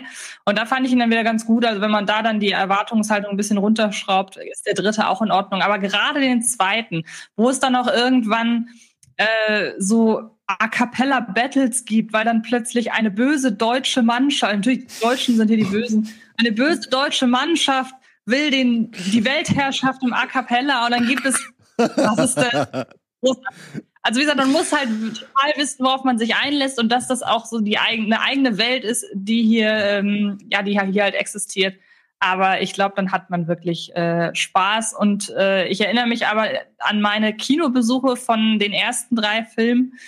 Und äh, auch daran, deshalb möchte ich noch mal kurz den äh, Kreis da schließen, da war wirklich äh, 95 Prozent weibliches Publikum in den Kinosälen. Weshalb ich glaube, dass sich die äh, Filmreihe auch aufgrund vornehmlich äh, weiblicher äh, Identifikationsfiguren äh, hauptsächlich an ein weibliches Publikum richtet. Naja. Aber trotzdem kann man ja auch als Mann Spaß haben, ne? Ja, natürlich. Das ist nur, das ist nur eine, eine, eine Berichterstattung, wie ich es erlebt habe. Ja. Ich glaube auch, gute Laune, wie gesagt, Contest-Film, so kann man immer mal, kann man sich mal geben. Wirklich, kein Problem. Was komplett anderes. Ich glaube, dann würde ich sagen, was jetzt noch kommt auf Amazon am 25.01. ist dann deutlich mehr auf die männliche Zielgruppe zugeschnitten. Es ist ein Action-Thriller namens Force of Nature. Hier geht es um einen desillusionierten Cop namens Cardillo. Der wird eines Abends während eines Hurricanes mit einer Gangsterbande konfrontiert, die in einem Wohnhaus nach Kunstschätzen sucht, beziehungsweise in ein Wohnhaus eindringt, um alte Kunstschätze zu finden. Okay. Und dieser Cop, Cardillo, erhält Unterstützung durch einen alten, ausgedienten Cop, der halt schon lange in diesem Mietshaus wohnt, sich darin auskennt wie in seiner Westentasche und der dann auch von Mel Gibson gespielt wird. Also ein bisschen stirb langsam, nur halt anders. Ja, Panic Room, stirb langsam, Ja, Äh, Mel Gibson. Ja. Und das soll wohl für Freunde, die halt eben genau solche soliden Actionfilme, wo man wirklich keine großen Denkleistungen erbringen muss und auch wirklich weiß, was einen erwartet, soll es immer noch ganz zufriedenstellend sein. Also ein mittelmäßiger Action-Thriller, der aber bei Laune halten kann. Wenn man dann auch vor allem, glaube ich, Fan von Mel Gibson ist, der sagen. hier so ein bisschen die Rollerne ausbaut, die er mit Dragged Across Concrete zum Beispiel oder wie hieß der Blood Daddy? Blood Daddy hieß der, glaube ich, ne? Oder Blood Father. Blood Father hieß er, glaube ich, wo er seine Tochter irgendwie rächen möchte. Ja, der hat in letzter Zeit so ein paar äh, Direct-to-DVD-Filme gemacht, wo er halt immer mit grauem Vollbart, kantig, grantig und äh, weiß ich nicht, resolut zur Sache schreitet. Ja. Und wo wir schon bei äh, Rentner-Action wären, kann man das so sagen, wären wir bei Honest Thief, ein Film, der ebenfalls am 28.01. on Demand erscheint. Es ist ein weiterer Liam Neeson-Movie, Film. Muss man so sagen. Liam Neeson spielt abermals einen Profi, der bereit für den Ruhestand ist oder ja kurz vor dem Ruhestand ist der die Liebe gefunden hat, aber tatsächlich halt wirklich ein sehr hochprofessioneller Einbrecher ist. Und jetzt, weil er eben sich verliebt hat in eine Lageristin, die dargestellt wird von der Frau, die in Private Practice die Hauptrolle gespielt hat. Und bei Grey's Anatomy die Ex-Frau von McDreamy. Ich weiß ihren Namen, glaube ich, nicht mehr. Egal. Kate Walsh. Kate Walsh. Genau. Äh, weil er sich in diese Frau verliebt hat, beschließt er jetzt beim FBI anzurufen und zu sagen, hey Leute, ich bin der Bankräuber, den ihr schon die ganze Zeit sucht. Ich möchte aussteigen, ich möchte das Geld, was ich geklaut habe, zurückgeben. Bitte helft mir. Und das kann nicht funktionieren, wenn du so Darsteller wie Jay Courtney im Cast hast, die dann halt korrupte FBI-Agenten, die- der, der einen korrupten FBI-Agenten spielt, der halt das nicht so mitmachen möchte, das Spiel. Und was rauskommt, ist meiner Ansicht nach ein Film, ja, der ist halt auch wieder so, so, so solide. Da rein, da raus. Klingt, als könnte man den mit dem Mel Gibson-Film kombinieren. Das ist quasi die Einbrecher-Kultur-Diebstahlseite. Das Gibson ist gewesen. Die Action, wir verhindern das. Wenn Liam Neeson der Einbrecher in, in äh, Force of Nature gewesen Filme wäre, machen, zwei hättest du zwei. Filme zum Preis von einem gehabt und du hättest die gleiche Solidität gehabt, oder? ja, Netflix, ne? Ja, Antje, du hast, Call me. du hast ihn auch gesehen, oder? Honest Steve? Ja, ich muss ja sagen, ich finde, in dem Film steckt äh, gerade so in der ersten halben Stunde eigentlich ein viel geilerer Film, nämlich eineinhalb Stunden, wie Liam Neeson versucht, die Polizei davon zu überzeugen, dass er wirklich dieser Bandit ist, die, als der er ausgibt. Das hätte ich so gerne gesehen. Das ist eigentlich eine mega geile Idee, weil die sind halt super genervt, die Polizisten, weil er ist halt nicht der Erste, der sagt, er ist dieser In-and-Out-Bandit. Und sie sagen halt erstmal, sie beweisen sie uns das erstmal, weil wir haben hier tausend Leute, die das schon irgendwie behauptet haben und keiner, die wollten sich alle nur wichtig machen. Und allein an dieser Stelle dachte ich, vielleicht ist das so ein Film, der dann auch wirklich nur dieses äh, Gespräch irgendwie äh, abbildet. Aber dann wird das Ganze ja dann eben doch zu so einem äh, klassischen Liam Neeson Thriller. Das Action würde ich mal so ein bisschen einklammern, weil Ja. ich finde, der ist im Film recht ruhig tatsächlich. Und was mir gut gefallen hat, war, dass ich die Figur von Liam Neeson äh, durchaus streitbar fand. Das ist kein so ein klassischer Ecken- und kantenloser Actionheld, der einfach nur das Beste irgendwie für die Welt will, die Welt retten will, irgendjemand anderen retten will, was auch immer er schon alles gerettet hat in den letzten Jahren, ähm, sondern der ist in erster Linie ja immer noch ein Verbrecher, so und ob, auch wenn er jetzt halt geläutert ist und sagt, ey, ich gebe das zurück und will da raus und alles, der prügelt ja teilweise echt ordentlich auf Leute ein, die das gar nicht in dem Moment verdient haben. Also ich erinnere mich da an diese es gibt eine Szene in so einem äh, in so einer Garage, wo Liam Neeson einer Figur auflaut, mit der er eigentlich nur reden will und er knüppelt den nieder, wo ich mich so gefragt, habe, was soll das denn jetzt? Der Also, war aber auch schon ein bisschen aggressiv. Das muss man dazu sagen. Ja, aber dann gibt's da auch noch eine andere Szene, Stichwort Explosion, wo man auch denkt, also dafür, dass Liam Neeson jetzt hier der geläuterte Verbrecher ist, kein klar. Ich meine, klar, er gerät an, er gerät an äh, korrupte Cops, die ihm nur was Böses wollen. Aber ich mag das schon in dem Film irgendwie, wie man merkt, Liam Neeson spielt einen Verbrecher, der nicht so ganz raus kann aus seiner Verbrecherhaut. Und das finde ich überraschend ambivalent dann für so einen klassischen äh, Durchschnitts-Action Liam Neeson-Film. Weil man halt leider sagen muss, er könnte noch viel besser sein, wenn er irgendwie spannend inszeniert wäre. Also der ist leider wirklich wahnsinnig geradlinig, der hat keine optischen oder akustischen äh, Spielereien hier, die damit einhergehen. Der ist halt, ja, was du schon sagst, er ist grundsolide, aber wie gesagt, so einige Kleinigkeiten fand ich dann doch wirklich ganz gut. Und ich muss mich halt äh, outen. Ich mag halt einfach Liam Neeson in solchen Filmen. Also ich äh, habe so ein bisschen das Gefühl, wenn es exakt den gleichen Film mit irgendjemand anderem gäbe, dann bin ich persönlich einen Tick weniger involviert, als wenn Liam Neeson dabei ist. Der hat auch schon genug Grütze gemacht und ich will auch an sowas wie äh, Taken 3 überhaupt nicht denken. Ganz ja, oder furchtbar. Commuter. Also ob du jetzt Nonstop, Commuter, Taken 3 oder ja, den genau, Film gesehen hast, es ist eigentlich egal. Alles ein Film. Ja, es ist, es ist eigentlich egal. Ja. Ja, aber zum Beispiel Nonstop mag ich super gerne, weil es einfach viel zu wenig Actionfilme in Flugzeugen gibt. Also Okay, point taken, aber ich muss halt auch sagen, wenn ich Liam Neeson am Telefon irgendwie dann sehe, der irgendeinem droht, er wird ihn kriegen, dann ist es schon mittlerweile ein Meme. Ja, ja du kannst es ist, also du kannst es halt ja, wirklich nicht mehr des eigenen Erfolgs. Ja, kannst halt wirklich nicht mehr ja, so ernst nehmen. Aber andererseits sind halt auch die Leute dumm, die sich mit Liam Neeson anlegen. Also ich meine, was damit Man sollte es mittlerweile wissen, ja. Ja, stimmt. Man hätte es besser, besser wissen müssen. Ja. So, Komm, machen wir weiter, machen wir weiter. Wir haben noch zwei Sachen habe ich noch auf der Liste. Zum einen startet am 29.01. auf Netflix Die Ausgrabung. Ein Film mit Ralph Fiennes und Carrie Mulligan, die sagt halt hier äh, auf dem auf den Hügeln oder auf dem Grundstück hinter meinem Haus, da könnte sich ein bisschen was Interessantes verbergen. Das wirkt wie eine Grabstätte. Und bitte hier Hobby Butler, nee, beziehungsweise professioneller Butler Ralph Fiennes, buddel mal ein bisschen hier äh, hinter meinem Haus rum. Und tatsächlich macht dieser Mann eine, ja, eine Entdeckung, die die Geschichte verändert hat. Also das ist tatsächlich ja? basiert auf einer wahren Geschichte. Diese Ausgrabung fand wirklich statt. Diese Entdeckung wurde wirklich gemacht und hat halt wirklich sehr viel in der englischen Geschichte nochmal auf den Kopf gestellt.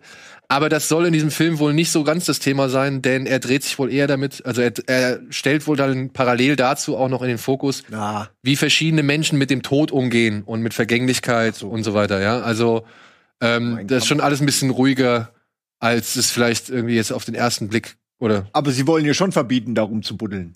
Die kommen da schon hin und sagen, nö, nö, nö, hören Sie mal auf, hier rum. Das ist ihr Grundstück. Können sie gar nicht. Das sah gerade so aus. Nee, nee, nee. Doktor, der, der, der da kommen halt die Leute, da kommen halt die Leute, die halt Ansprüche stellen und sagen, ah. oh, hier, was, was ist das hier? Ja, und ja, wie gesagt, es ist halt basiert auf einer wahren Geschichte und der Mann hat da wirklich 1939 war das wohl äh, eine bedeutende. Ent ich will die jetzt nicht vorwegnehmen, man hat jetzt schon im Trailer ein bisschen was gesehen, aber das ja ist halt ein ruhiger Film, es ist ein melodramatischer Film und ich glaube, da muss man drauf, also sollte man wissen, worauf man sich einlässt. Okay.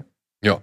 Und dann kommt noch ein Film, am gleichen Tag, ebenfalls am 29.01. bei Netflix. Auf den bin ich ein bisschen gespannt, den habe ich auch noch nicht sehen können. Aber da klang die Geschichte für mich geil. Er heißt Biocero unter Null und handelt von einem Gefangenentransport, der plötzlich angegriffen wird. Und das Ding kippt irgendwie wohl zur Seite, wenn ich es richtig verstanden habe, und kann nicht mehr weiterfahren. Und jetzt ist der Fahrer vorne in seiner Kabine eingeschlossen. Ja. Oder allein. Und hinten sind halt die ganzen. Ja, genau, hier, er wird hier mit so einem mit so einem ja, Stachelseil da zu, zu, so einem Nagelbett wird er zur Strecke gebracht. Und jetzt ist er halt vorne in der Kabine, die, die Insassen sind hinten genau. drin ja. und äh, das Ding wird angegriffen und er muss jetzt halt irgendwie gucken, wie er halt aus der Situation rauskommt. Und ich finde ich eine. Ich habe leider kein Kleingeld, ich muss es sagen. Ich finde es eine starke. Ah nee, ich kann es jetzt noch mal abwenden. Ich finde es eine starke Grundidee. Ja. Ach, da war der das P-Wort. Das P-Wort äh, hätte ich jetzt weiter genannt. Aber ja, Biogero unter Null auf Netflix ab dem 29.01. ist ein Film, den werde ich mir jetzt am Wochenende, denke ich, mal reinziehen. Hast du den zufällig schon gesehen? Nein. Nee? Nein. Gut, dann gehen wir jetzt einmal noch mal kurz in die Werbung und melden uns gleich zurück mit dem Restprogramm des heutigen Tages.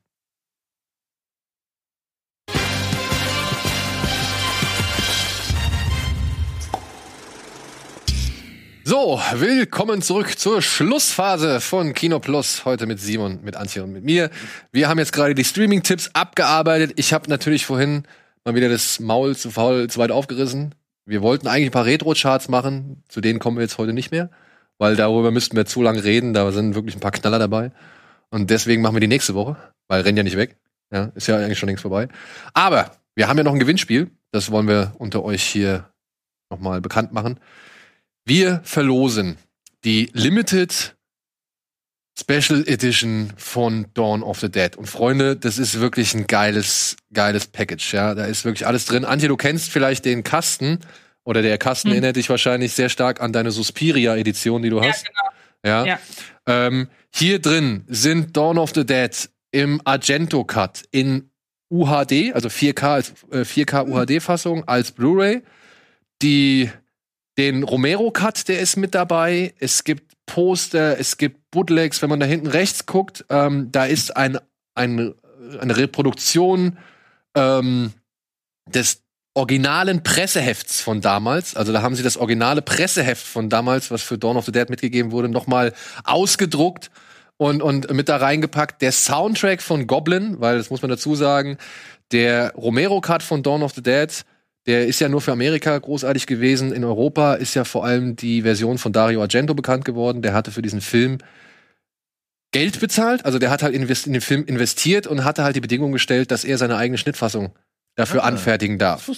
Und daraufhin entstand halt die, dieser sogenannte Euro-Cut oder auch Argento-Cut. Und der hat dann halt auch tatsächlich deutlich mehr Musik der Band Goblin benutzt, weil Goblin halt so die Lieblingsband von Dario Argento ist, der sie, der, der hat die halt schon für Ja. alle möglichen Filme benutzt. Sind die so krass unterschiedlich, beide Teile, also beide Filme, beide Die, Varianten? die wirken schon anders. Ja? Die wirken Weil schon muss ja anders. dasselbe Material auch Also der Romero-Cut hat tatsächlich ein bisschen mehr von diesem schwarzen Humor drin auch so. Also der wirkt schon ein bisschen ähm, schwarzhumoriger, ein Mhm. bisschen bitterer und ist bei weitem nicht so actionlastig wie der etwas komprimiertere Argento-Cut. Meiner Ansicht nach. Ja, Ja, das mag jeder sehen, wie er will.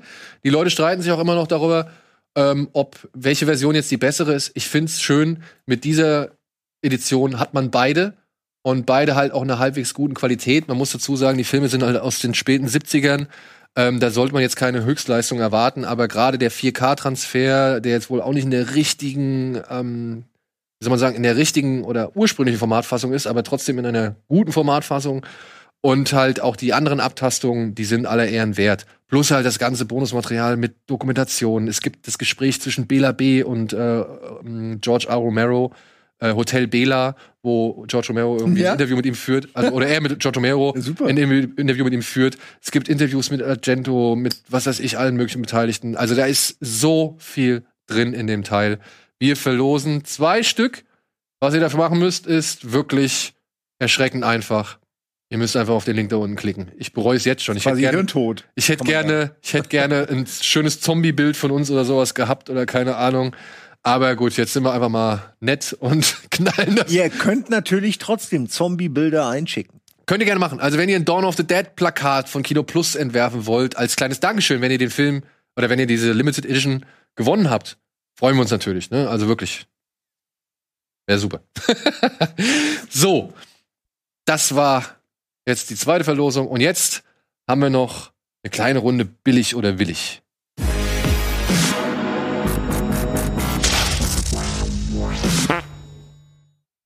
Und jetzt, ja, werde ich ganz persönlich, was sollte anderes kommen als Godzilla vs. Kong?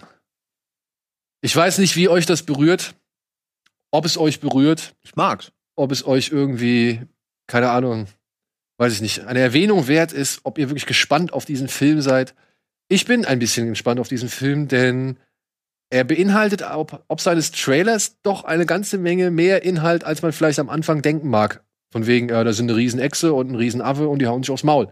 Ja, natürlich wird das so sein, aber wenn man sich den Trailer halt mal anguckt, da stecken für den Fan schon ein paar echt schöne Sachen drin.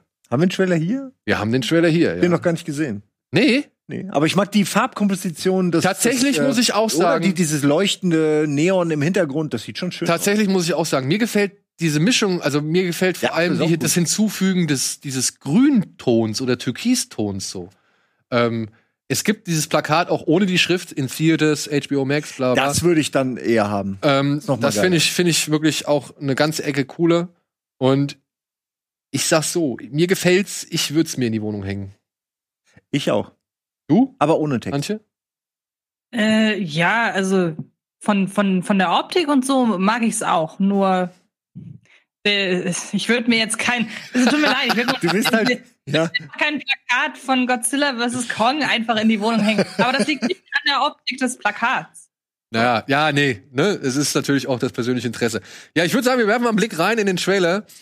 Äh, ich kann es direkt schon mal hier sagen, ich habe es ja auch schon bei Twitter gesagt, wenn der Affe wirklich gewinnen sollte, bin ich schwer sauer.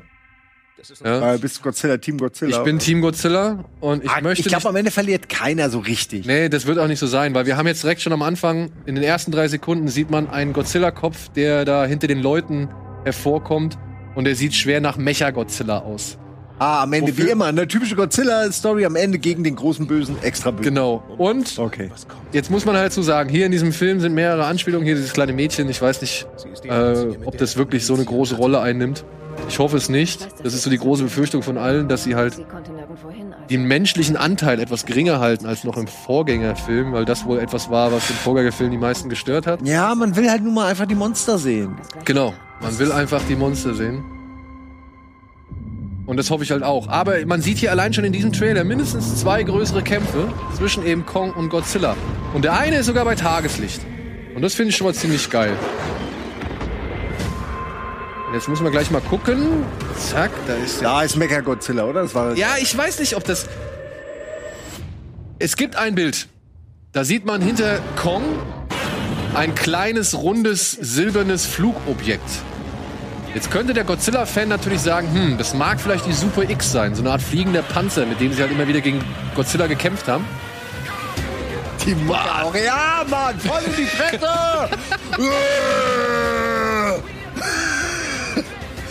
Antje, siehst du das? Das ist Kong! Ja, aber wie Daniel gerade meinte, wenigstens sieht man mal was. Das ist ja. Ja. eine Sache, die ich im zweiten oder am letzten Teil so anstrengend fand, dass die ganzen Kämpfe am Ende alle im Dunkeln stattgefunden Ja. haben und dann auch noch mit richtig nah dran die Kamera und äh, das finde ich ja so nervig. Also der würde mich ja schon viel, würde mir ja schon viel, viel besser gefallen, wenn denn die ganzen Kämpfe, wenn man die auch mal sehen würde. Ja. Was? D- Deswegen gucken wir es doch auch. Ist ja wirklich wahr. Ich, ich fand schon immer in den original godzilla Guck mal, guck mal, guck mal, guck mal. doof, dass so viel über diese Wissenschaftler und die Zivilisten und immer so viel Krimskrams über Menschen. Ich wollte auch immer nur die Monster sehen. Ja, Also, ich deswegen glaube, guckt man sich ist das cool. an. Ich glaube aber auch, dass sie einem schnell ödet, wenn sich das einfach so über zwei Stunden trägt. Irgendwann, äh, ich kenne das von anderen Filmen. Ja, ich bin gespannt. Ich freue mich über jeden Auftritt. Es kommt auf die Dosierung an und was sie noch drumherum packen. Und wie gesagt, hinter diesem Kong sieht man dieses kleine Flugobjekt. Das kann jetzt nun die Super X sein, das kann jetzt tatsächlich aber auch. Da? Nee, nicht hier, das Ach so, war in dem Trailer. Ähm, das können jetzt aber auch tatsächlich Außerirdische sein. Und jetzt pass auf, du hast in diesem Trailer hast du auch so ein Bild gesehen von so einem Asiaten, der steht vor so einem digitalen Screen und da sieht man auch Bilder von Mechagodzilla. Ich könnte mir, ich könnte mir wirklich vorstellen, wenn man sich das Original anguckt, Godzilla vs. Mechagodzilla, was durchaus eine Vorlage für diesen Film sein kann, da ist es so, dass am Anfang jeder verwundert ist darüber, warum Godzilla Angilas oder die anderen Jungs irgendwie alle angreift. Denn da setzt sich Godzilla gegen seine eigentlich Freunde zur Wehr, beziehungsweise greift seine eigentlichen Freunde an.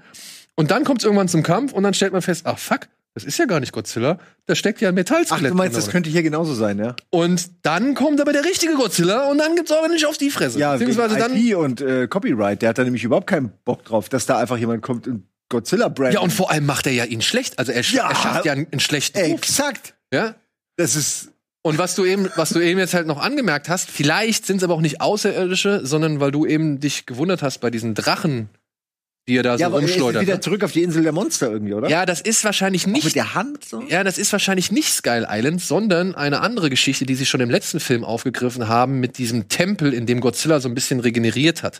Ja, wo meiner Ansicht nach auch Pazuzu aus Exorzist steht. Aber Sein gut. Panic Room. Ja, sein Panic Room, ja genau.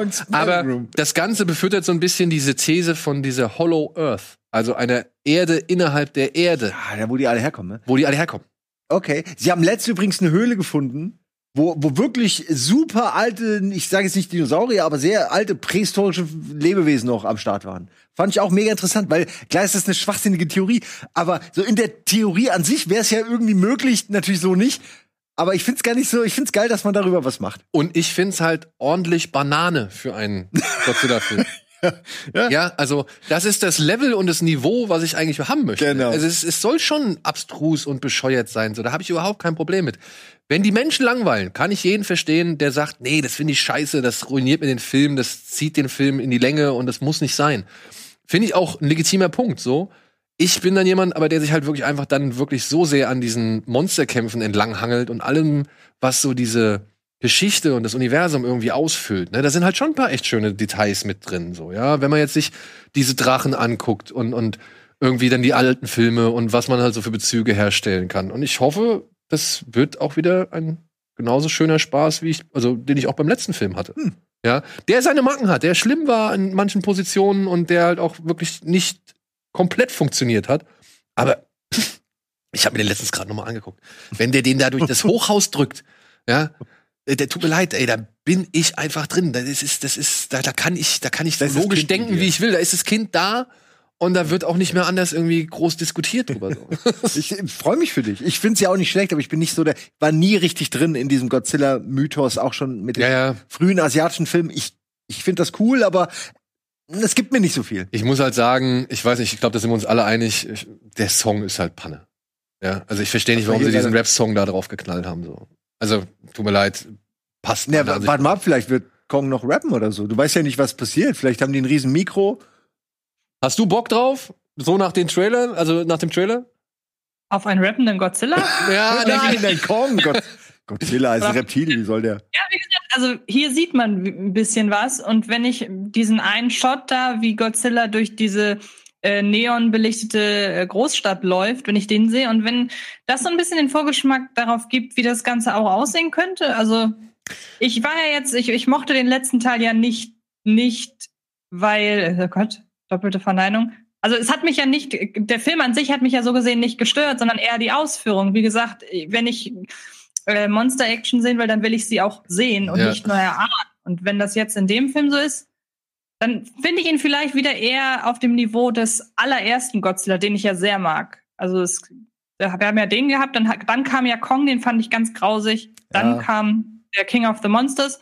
Aber den allerersten Godzilla, den mochte ich wirklich sehr. Und Hm. ähm, vielleicht geht er dann ja wieder dahin. Also ich bin nicht komplett unaufgeschlossen der ganzen Sachen gegenüber.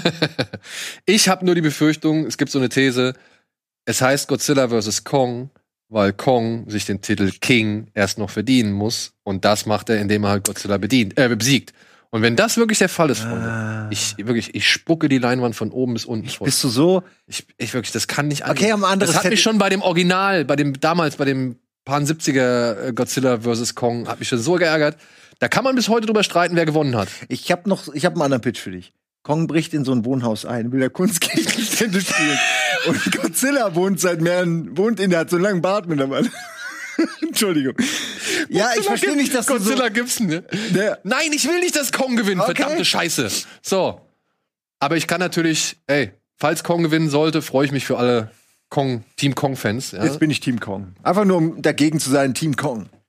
Gut. Der Affe. Trotzdem Der danke ich dir dafür, dass du heute dabei warst. Lanet, der Affe. Lanine Ja. Affe, ja. Äh, wird Gerne. dann zurückkehren. Danke, Antje, für deine Zeit an äh, dem heimischen Bildschirm. Ich hoffe demnächst wieder hier im Studio. Und ansonsten vielen Dank da draußen äh, fürs Zuschauen. Denkt dran, morgen Abend gibt's den Audioflick zu Herr der Ringe, die zwei Türme. Ah. Und ansonsten, ja, weiß nicht, hast du noch irgendwas? Hörspielplatz? Äh, Ich habe leider nichts. Irgendwas? Äh, nee, ich kann äh, die Sachen, die ich noch empfehlen würde, darf ich nicht empfehlen, also sage ich nichts. Okay. Dann, Dankeschön, Antje. Danke, Simon. Danke euch da draußen. Tschüss, macht's gut.